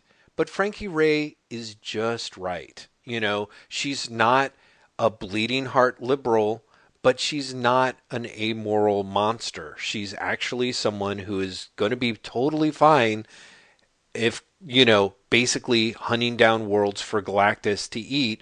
And if they happen to be bad people on those worlds that's not going to bother her you know? And again for myself i think that the, and it's a shame john byrne is not the dude to tell this story and the 80s were not the time to tell to tell the particular story.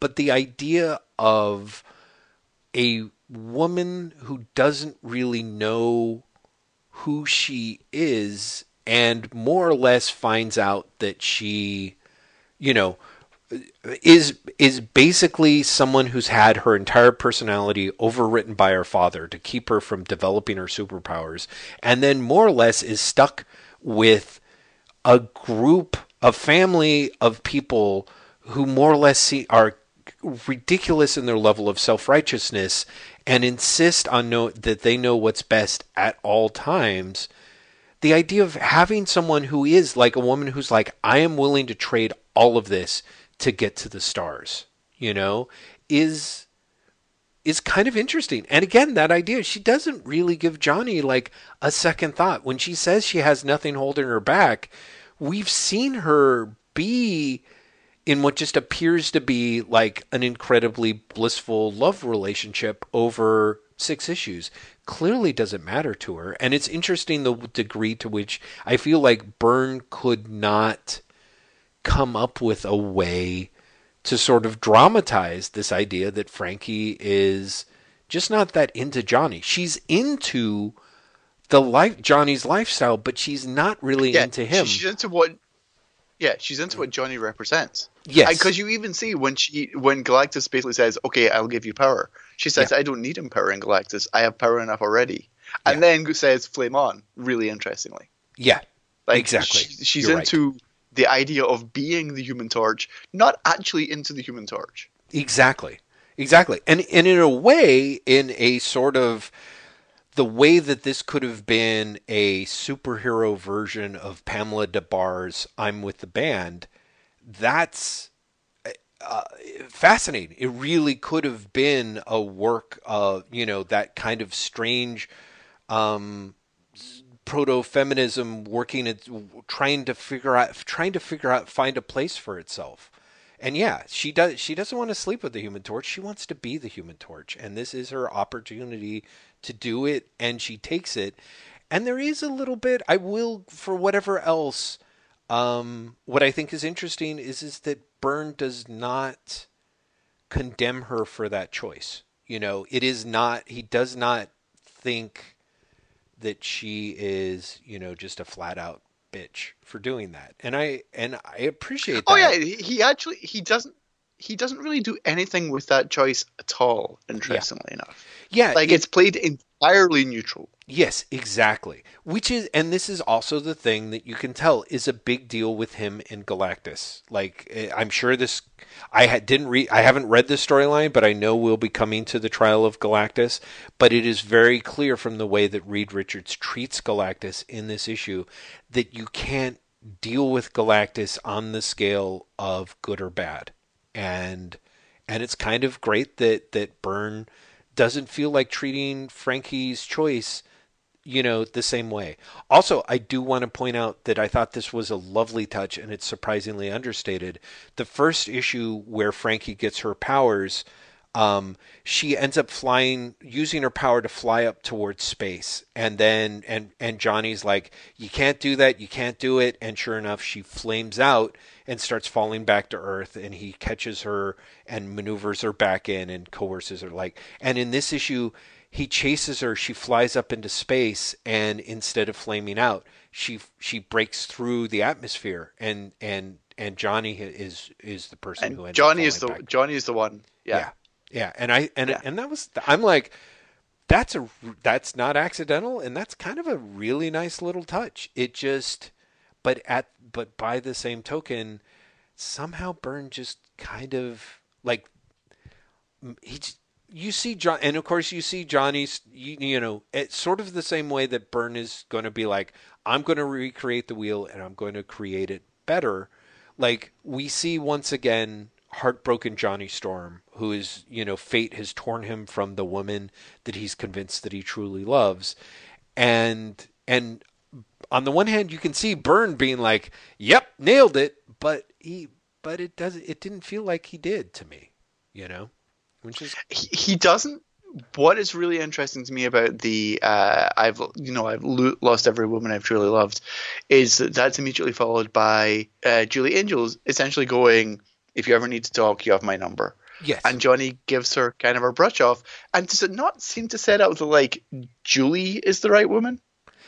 I don't know. I kind of had that thing of, yeah, it seems like it, but uh, I mean, I there's this thing where I'm like, I'm assuming that's why Julie gets so much time, so much more development or so much more interest is paid to her life than is paid to Frankie Raye throughout Frankie's thing.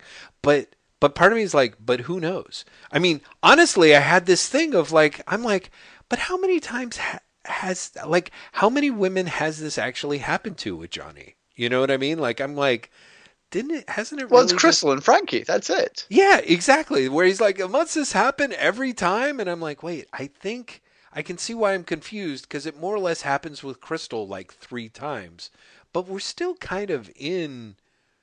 It's it's kind of like this is just the second time, like you know. It's, it, but I mean, come down Johnny Come on, Johnny. Come I mean, I'm sure everyone would point out, well, well, duh, he's young, but there, is, you know, he's a teenager. He's supposed to feel this stuff as if it's the most heartbreaking. Oh my God, this is my life. Why am I cursed? Kind of way.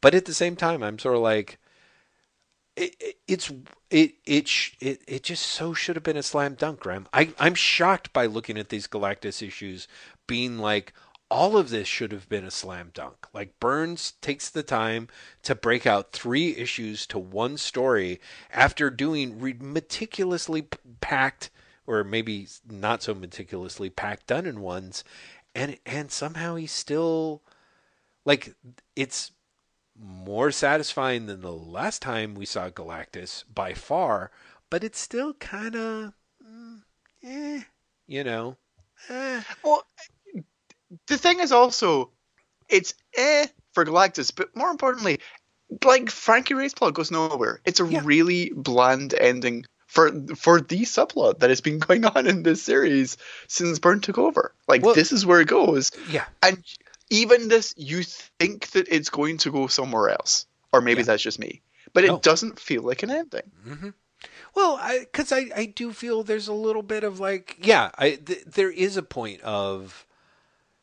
You would kind of hope that when it when that happens, you're like, okay, this is this is going to go somewhere. This is going to pay off somewhere. Part of me has read enough Byrne to know that Byrne is a big fan of. He really wants to create a fixed status quo, and then and then that's the status quo. You know what I mean? Like he's very much uh okay, I fixed this. This is now the way that it should be forever and ever.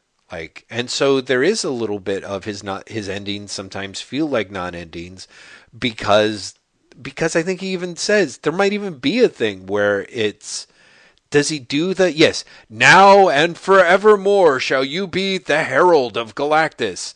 And you know he's Byrne you know, apart from the shit with the thing, like, you know, he's either saying like, okay, you guys, I'm going to undo this in six issues, or he's like, no, I'm serious. Anyone who writes Galactus after me, it's got to be Nova. The end. You know, and um, I don't know. Can we talk about how Collins finally? Thank God, at least John Byrne is like managed to be like, well, here's something that I've been meaning to tie up for a long time. In prologue one, Uh, yeah. Yes. So let's also talk about prologue one and prologue two. Yeah. The something that's fascinating about this is after you get the big Frankie conclusion and the big Galactus conclusion, which we should say Frankie flies off into space and Galactus just goes, "Oh, I guess we're done here now. You guys, see you later," and turns into clouds. um, and that's that's not a joke. The carrier Nimbus billows around his giant form, and Galactus is gone. Galactus turns into clouds. People, Yeah. um, you get uh, six pages, Mhm. five pages of of more story, yeah, which feels very uh, Lee and Kirby again. hmm The way that you know when they were doing the original Galactus story, for example, yes, issue good point. is only half of it is Galactus, and That's then you get more shit happening afterwards. Mhm. Um, so you get the rebuilding of the Baxter Building in Prologue One, where uh, Mr. Collins, what is his name? Hapsworth Mr. Collins or something. I want to say, but I don't. I don't remember. Bluster Collins. Uh, he shows up to be like, "Oh, what have you done to my building?" And Reed, out of nowhere, buys the fucking building back. Yeah, yeah, and apparently for a lot of money. And I say for a lot of money because Collins walks past the uh, Invisible Girl so happy that dollar bills are literally floating off the top of his head. mm-hmm, mm-hmm. Yeah, So that's a thing, I guess. so that then leads into the. Uh, Reed finally goes, "Oh shit! Like six issues ago, we brought back Doctor Doom in a coma. Yeah. I, I should probably get do something with that body. I'll call the Latvian embassy, only for the Latvian embassy head to be standing next to Doctor Doom. What? Dun dun dun. Yeah. And that is then followed by prologue two, where we discover that a John Byrne draws children as overweight middle-aged men. Seriously, And I'm so that- glad you said that. that- I was like, I don't know what I was like at eight, but I did not, or four and a half, or however old Franklin's supposed to be. But I'm like, why is that kid so chubby? That seems a little weird, right? Also, like chubby in a way that he is not when he's clothed. We should say this is because Franklin is putting on his clothes in the first panel, and then when you see Franklin dressed, he has a different body type. Yeah. like something weird is going on with John Byrne here. Um, but anyway, uh, Franklin is given the Rubik's cube that Ben has been sent by the Yancey Street gang, and gets so annoyed at it, he uses his magical powers to fix it, which scares replacement Herbie so much that he explodes. Next issue, perhaps the most heartrending FF saga ever. Childhood's End. Don't miss it. Spoilers. John Byrne doesn't know what heartrending means. You know, well, again, actually, the thing that that I I'm sort of fond of child childhood's end because because the what what John Byrne thinks is heartrending, of course, is it's it's It's not what you think, true believers. It's more along the lines of some of the stuff that we were talking about in the previous podcast, where Ben Grimm's psychology uh, is the part that I think is supposed to be heartrending to us. You know, not so much the issue. Oh my God! So yeah, let, childhood's end. As as as we'll yeah Ah. childhood. Shall we, shall we just move on to uh, two forty five? Two forty five. The Invisible Girl fights alone for the life of her son. Childhood's end! Exclamation point says the cover. The story, however, doesn't have the exclamation point. It's just called Childhood's End. No exclamation points. However, woman to woman, woman to woman, woman to woman. That's right. It's the issue where the Invisible Girl goes on national television to talk about how she's not embarrassingly sexist. She's an empowered woman, and she'll prove it by being maternal. Yeah, it this uh there is I mean honestly, the rest of the other stories are bungled opportunities and things that kind of are distressing in various little ways. This is such a weird, creepy it only if Sue Storm had shown up and more or less had to talk about feminism with an actual straw man would this have been more bald facedly embarrassing in the sense of Barbara Walker, who's supposed sounds like Barbara Walters, who has never been as weirdly shrewish and Harridan like and insistent that Sue Storm is a bad feminist, uh, as what we get Well, in the okay. first. Yes. You say that, Mhm. but uh, something I discovered this week, and you probably saw this as well, is the there was the Twitter meme "dress like a woman" yes. based on something that uh, our our wonderful new president said. Uh, that included that Twitter meme included an excerpt of an interview with Katharine Hepburn and, Bath- and Barbara Walters, Mhm. where Barbara Walters really did give Katharine Hepburn shit for not wearing skirts, like Oh. in, really surprisingly strongly. uh-huh. which ended in the, the beautiful line from Katharine Hepburn. Uh, so she eventually asks uh, Katharine Hepburn, "Do you even own a skirt?" Mhm. And Katharine Hepburn says, "Yes, I own a skirt." And Barbara Walters' response is, "Just one." And Katharine Hepburn says to her, "I'll wear, I'll wear it to your funeral." That's beautiful. But I mean, I guess that's what I'm saying is is that that that's not that's Barbara Walters attacking Katharine Hepburn for not being conventionally female enough. You know what I mean? Like that's that's what the zeitgeist was. I mean, maybe Byrne is taking that and flipping that in a way that that I'm like a little too dim to understand, but it just the the weird cast of those first four issues is very much Byrne tr- basically doing that lecturing, hectoring thing that I think he goes on to do in his comics farther on down the line, where it's like, I'm literally going to explain you guys why the Invisible Woman is not a bad feminist. Stop writing to the letters pages like this. And it's it's just kind of it's uh, not only is it creepy and wrong, but it's also a really dull waste of space. Even as even as Byrne is like, you know what, I'm doing this as I, in the framework. I'm going to explain the origin of the Fantastic Four and who everybody is, and this is another one of those jumping on issues. But it's just it's it's it's bad before you get to the Star Trek episode part. You know what I mean?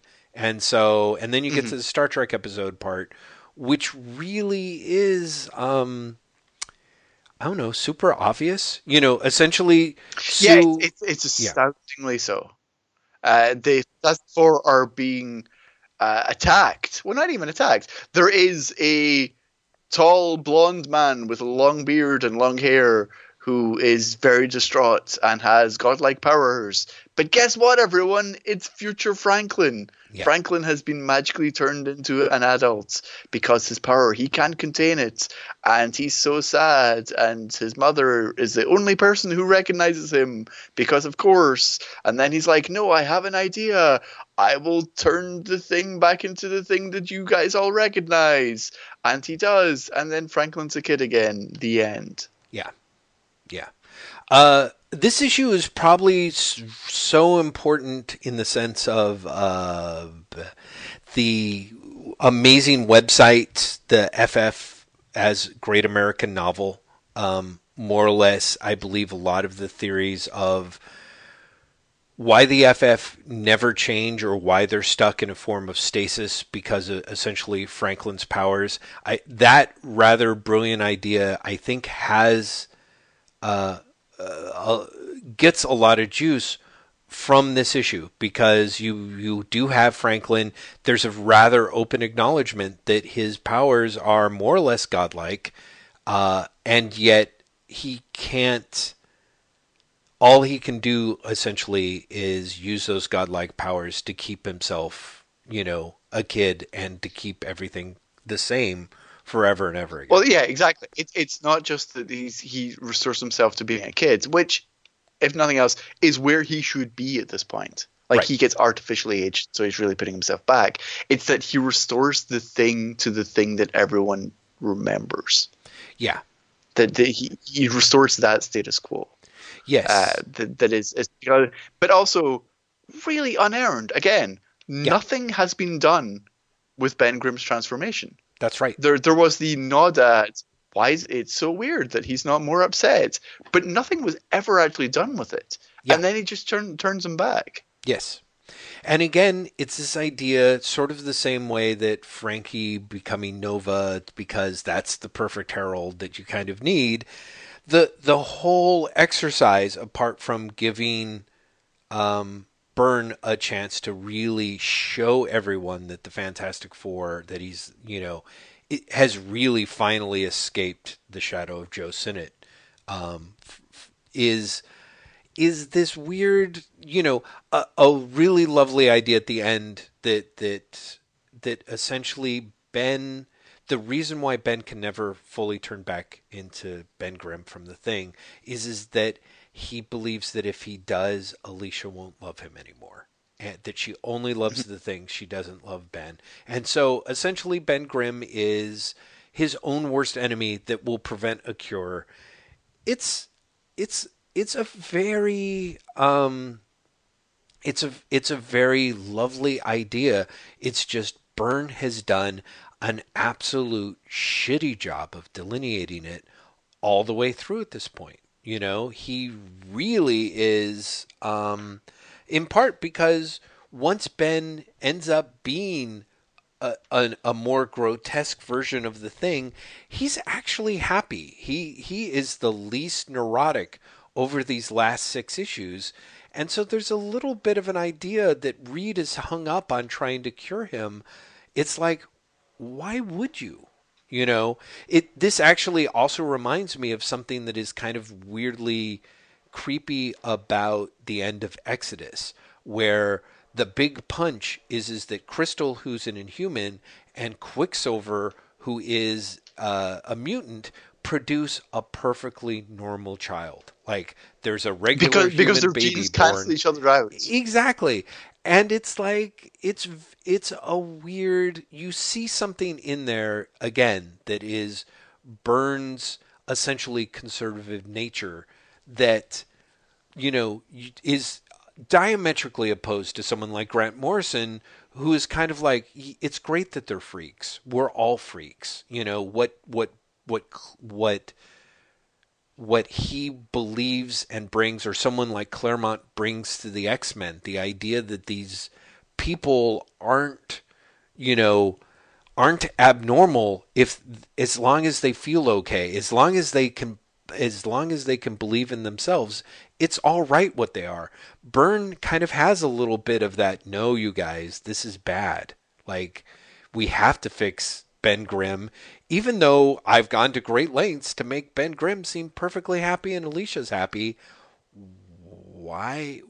It just feel it feels weird. Exactly. Like, what what exactly is the problem here? yeah, what's the problem here? Like why why is it? I mean, again, by the time you get to this idea, Byrne has um, the thing that I love so much about Terror in a Tiny Town is is that Byrne has thought a lot about and I think has come up with a really interesting, convincing idea about Ben Grimm's neurosis. Uh, but but the problem is is that that it's just an idea. He can't figure out how to dramatize it. He he doesn't dramatize it in in these issues. Well, that that is something that I think these issues as a whole show, mm-hmm. which is Byrne is actually pretty good as a concept guy. Yeah. But when it comes to fleshing out the concept and actually turning it into drama, mm-hmm. he he's really not that good. No, he's not. He knows that there has to be a certain amount of crash and bang. He's he's good at figuring figuring out how to take the idea and dump it into uh, into formula, but not in a, not in an innovative way, not in a way that really serves the ideas well, but in an idea that sort of serves turning out a regular comic, you know, and, and that's that's that's really it's kind of a shame, you know, because again, I the the the the thinking behind it, like you said, the ideas of it are are great, but then what happens? And I feel but that the, way ex- about the execution. Is, is really yeah. yeah. And, and let we I think we do have to talk that I think that's a perfect way to bring us into issues 246 and 247 which again feel uh, uh, I don't know, Graham. Do you, do you, do you want to go about? Can the Fabulous Fantastic Four solve the riddle of too many dooms? First of all, there should be a question mark there, uh, yeah. people. There's not. Too many dooms also makes me think of too many cooks. Yes, I had that song in my head. Oh, it's really annoying. most importantly, 246 actually follows out from an issue of Micronauts, Jeff. Yes. I, I which is this, just this amazing. Is mm-hmm. set up by issue 41 of Micronauts. And let me tell you, it's fucking great. it's everything you'd want it to be. Yeah. By which it is the Micronauts who are on Earth, and as people may or may not know, are little doll sized people yep. uh, from the microverse, discover Little Land, Liddleville, rather. Yeah. Uh, where everyone is the same size as them. Mm-hmm. They discovered after what has happened last time, where the villagers in the town have decided that they want the puppet master to be their mayor, only for Doctor Doom, who is trapped at that size, to come in and be like, "Fuck that shit! I'm a dictator. You're all mine now." Mm-hmm. And the Micronauts help restore order and leave everything literally on fire. Doctor Doom melting. I shit you not. That's how the story ends. oh my! The other people are not melting, but Doctor Doom's face is melting. The yeah. issue ends with because uh, throughout the story, Doctor Doom is basically like, "I might be a, trapped in a fake body and a doll, but look at my face, I'm beautiful." That's and the issue ends with great. face melting, while yeah. the puppet master is like, "Not so pretty now, are you?" That's the end of the issue. It's so great so great. Yeah. And I'm just gonna say it's much better than Fantastic Four 246. Oh, interesting. You think so? Wow, that's fun. Cause, cause again, I feel like you get a little bit more of Doom the correctionist here. Like his tendencies of like correctionist or Doom the correctionist? Sorry, Byrne the correctionist. Jesus. Okay, that that was a meaningful slip. Yeah, you get Byrne the correctionist, who's who's very much because essentially it does that. This story literally picks up where that story ends, which is really great to hear about. And to the point where you see you yes. see the Micronauts flying out the window. Yep. Yeah. Exactly. Yeah, you and and you even get the the melted Doom face thing, which looks pretty gross and then a giant Doctor Doom shows up, slaps the puppet master, and just kills him essentially, and then picks up the little tiny Doctor Doom and is like, "Let me now, let me retrieve this tiny ravaged body, for without it the plan, for without it the plan would be an empty game, without any hope or true victory for Doctor Doom." Doctor Doom's great. Let's face it, that guy. Eh, anyway, so he flies off and, um, you know, again, you've got a classic FF staple, one that I actually, from the Lee Kirby days, where the FF walk into a trap, get separated in, you know, and have to figure out ways to beat uh, the Death Trap Challenge, which in this particular case is, in each case, Doctor Doom beating the snot out of them. So how they and I love that, Doctor really does just beat the snot out of them as well. Yeah, yeah. It's it's it's none of it is that elegant stuff. Like at best, it's like, oh, now you can't flame on. Now I'm gonna kick the shit out of you. Oh, I've turned you into a milkshake, Reed Richards. Now I'm gonna kick the shit out of you. It's it's kind of it's kind of hilarious. Um, and one of the things that I do love, I, I think I told you how uh, reading the GIT scan w- was a bit of a disservice for that that Terrax two page spread. The opposite is true here. There's a there's a two page there's a two page sequence that is the pages are clearly supposed to be read side by side. I, I, yeah, exactly. As opposed to uh, on Marvel Unlimited, where it'd be page by page, and it wouldn't have the same uh, impetus because you have each character is going through the same thing mm-hmm. in the same panel sizes, mm-hmm. and mm-hmm. so you get a large panel of the each FF member fighting their particular Doom. Then you get a close up of their eyes. Then you get a close up of the Doom being revealed to be a robot. Yes. Yeah, and it's it's a re- it's a really nice double page spread. Mm-hmm. It really is, and it's it's clear it's designed to lay out and look side by side, but because it doesn't it doesn't read as a as a double page spread, it's not laid out there in in Marvel Unlimited. So when I came across it, I was like, wait, what? Oh, let me go back to the GIT Corp, and sure enough, it looks it looks much better there. Um, so yeah, so there's that. I, I kind of dug that. Again, it's it's kind of a um, you know, it's a bit of a trope, but I think Byrne does a pretty good job with the trope, and especially the way that um, each basically that each member of the FF manages to defeat the Doombot on their own, rather than. Mm-hmm. the way that you might suspect that it would unfold. Was was actually oh sure. Like it, the fact that no one had to have Reed barrel into the room and go it's a robot Sue! Yes exactly. Exactly. Everyone more or less although e- even as you have situations in which the the some characters figure it out and some characters don't they all still manage to come up with ways to defeat him kind of fun. And it leads to the setup, which is basically Doctor Doom is, you know, while you were battling my ro- robot duplicates, you were being subtly affected. The power of my inhibitor ray has made it impossible for you to direct any attack against my person. And he's basically like, just as you needed me to to come to your help, you will help me regain the throne of Latveria. And um, he's not just like he has some reason for this because the end of the issue is showing you what's happened to Latveria while Zorba, the the not Greek, has been in command, and it looks like shit. Yeah, it really does. And this again is 247 is a real interesting story to read in 2017. I think. This fund is mine. That's what it's called.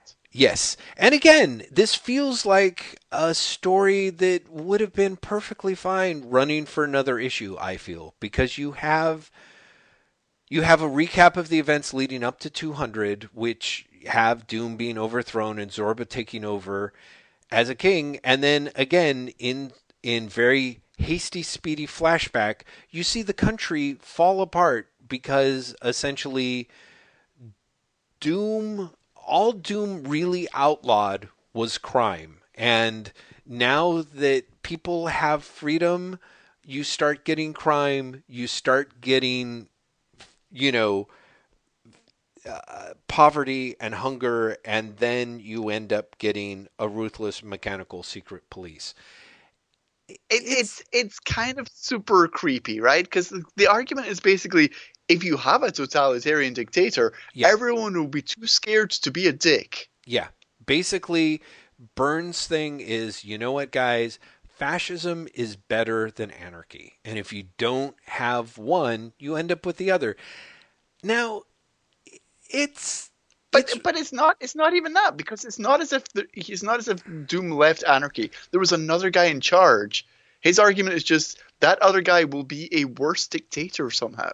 Right. Well, and I think that that's true. That that is a good point. It it is at the one you know, it's one of those things that's actually to me highly frustrating because by comic book standards, it's it's a it's a kind of sophisticated line of thinking, but by real life standards, it's really an incredibly naive, simplistic way of thinking. Like there are so many we have seen situations where you know essentially one dictator was thrown over and the next next dictator that steps in is worse. But there's a lot of reasons for it. It's not just there's just something the fact that Doom's version of totalitarianism of fascism is actually a very whitewashed feel good form where even later on where creepy Gestapo guy is lecturing Zorba about the fact that Doom never really punished people, he just threatened to do it a lot is really flies in the face of if nothing else things that we've seen like Steve Englehart's classic supervillain team up issue 7 but uh you know, but just the general tone of various other appearances that we've seen of the FF in Latveria. You know, it it doesn't quite ring true. Like Byrne is kind of oh, there, there's so much about this. Yeah. Yes, Byrne is like weirdly in favor of, and I think it's because he's weirdly in favor of the old setup. But it comes across as him being weirdly in favor of dictatorship.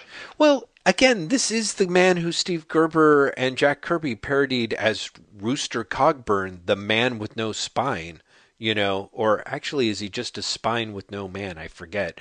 But it's he's a company man. You know, Byrne's statements about Marvel owning all the rights to everyone, and anyone who would have thought otherwise is a complete idiot, and that's more or less precisely what they deserve. He's he knows that as long as he's you know he knows that everything he's created is being owned by Marvel, and only people in bad faith would try and get their creations back, and he's paid a perfectly good wage, and yada yada yada yada yada. Byrne's Byrne's a conservative dude, and he's a conservative dude in a way that you can get conservatives who are like, you know what?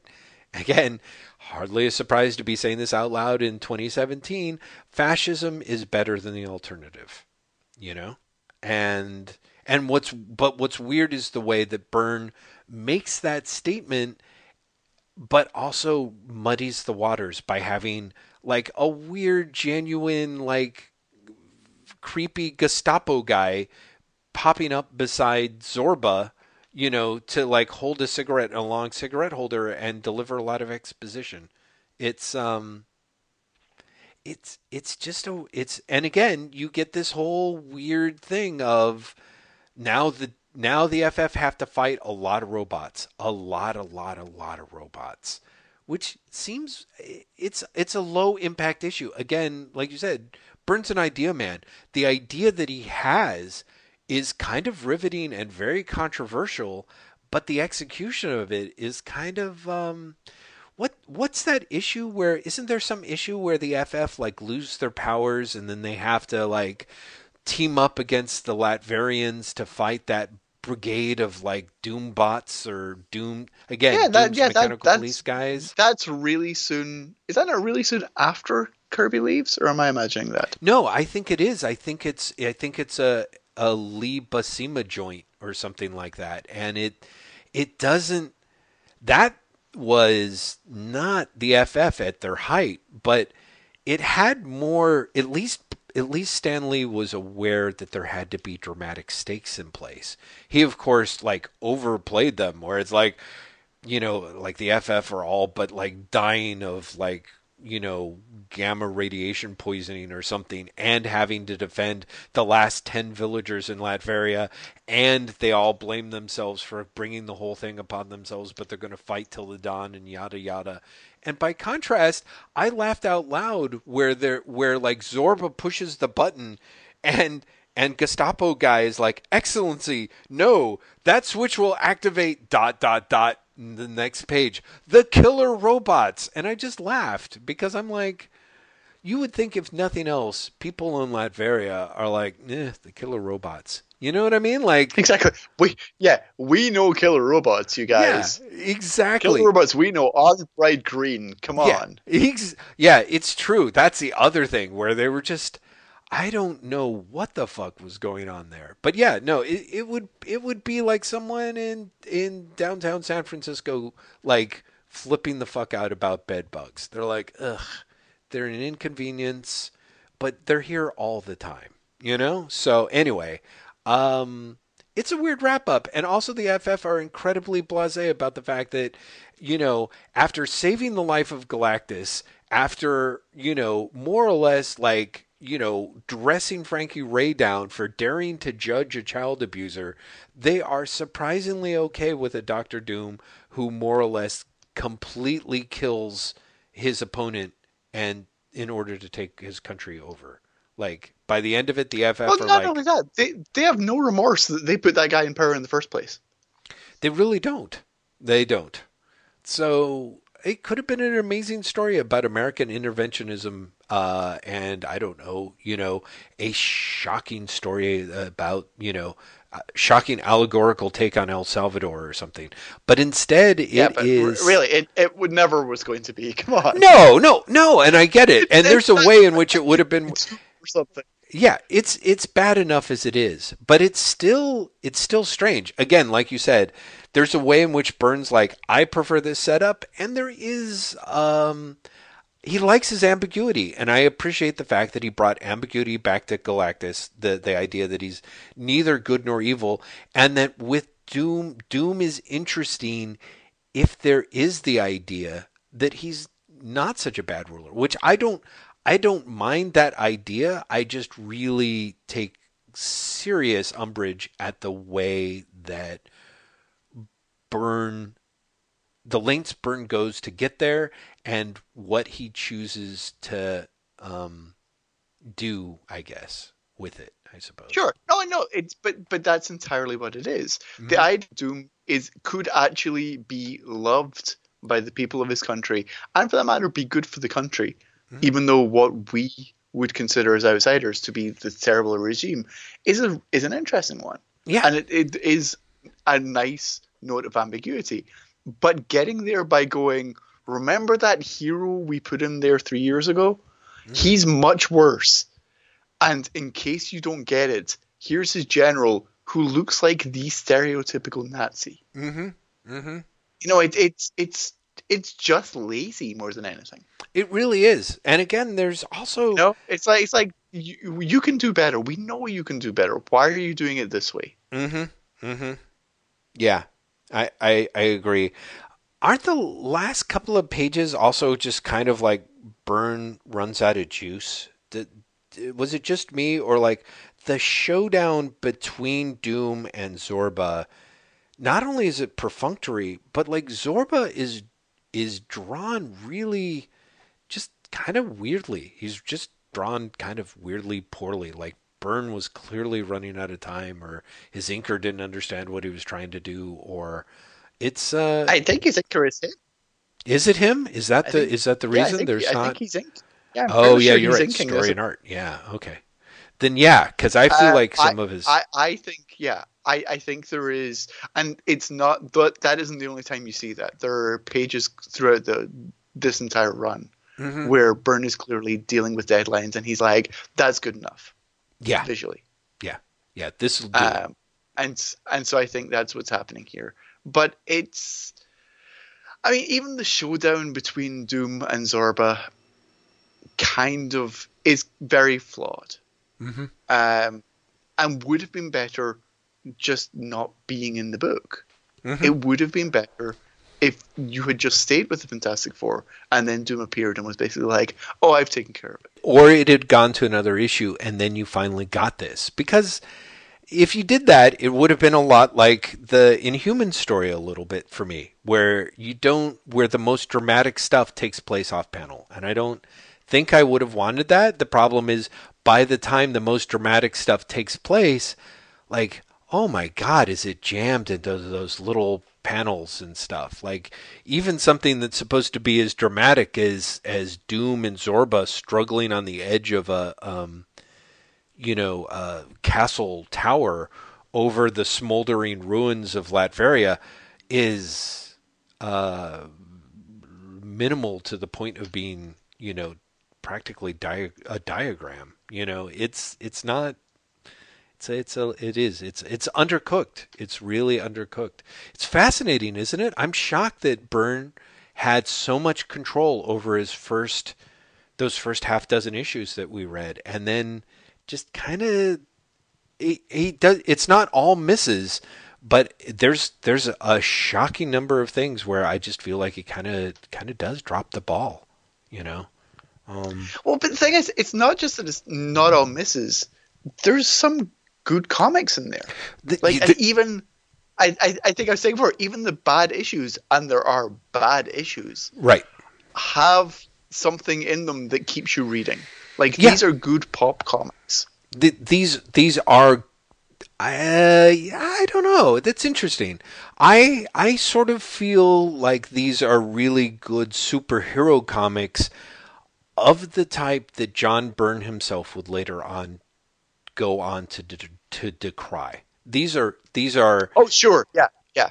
enjoyable these are comics by fans for fans. If you are a fan of the Fantastic Four, there's stuff that that goes on here that is enjoyable, that's interesting thinking about, that's that that will, you know, stir a reaction out of you.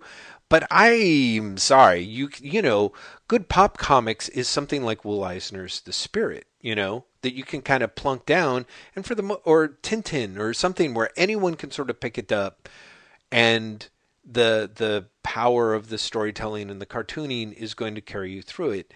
This stuff is really very good you know, like I said, second or third generation superhero comics. That that's that, and that is not um, that is much better than the FF has been had been getting for literally years before that. But but it's but it's still kind of a little depressing, I guess, or something. It's a it's a little bewildering, I guess, that it that it doesn't that this that it doesn't end up being better.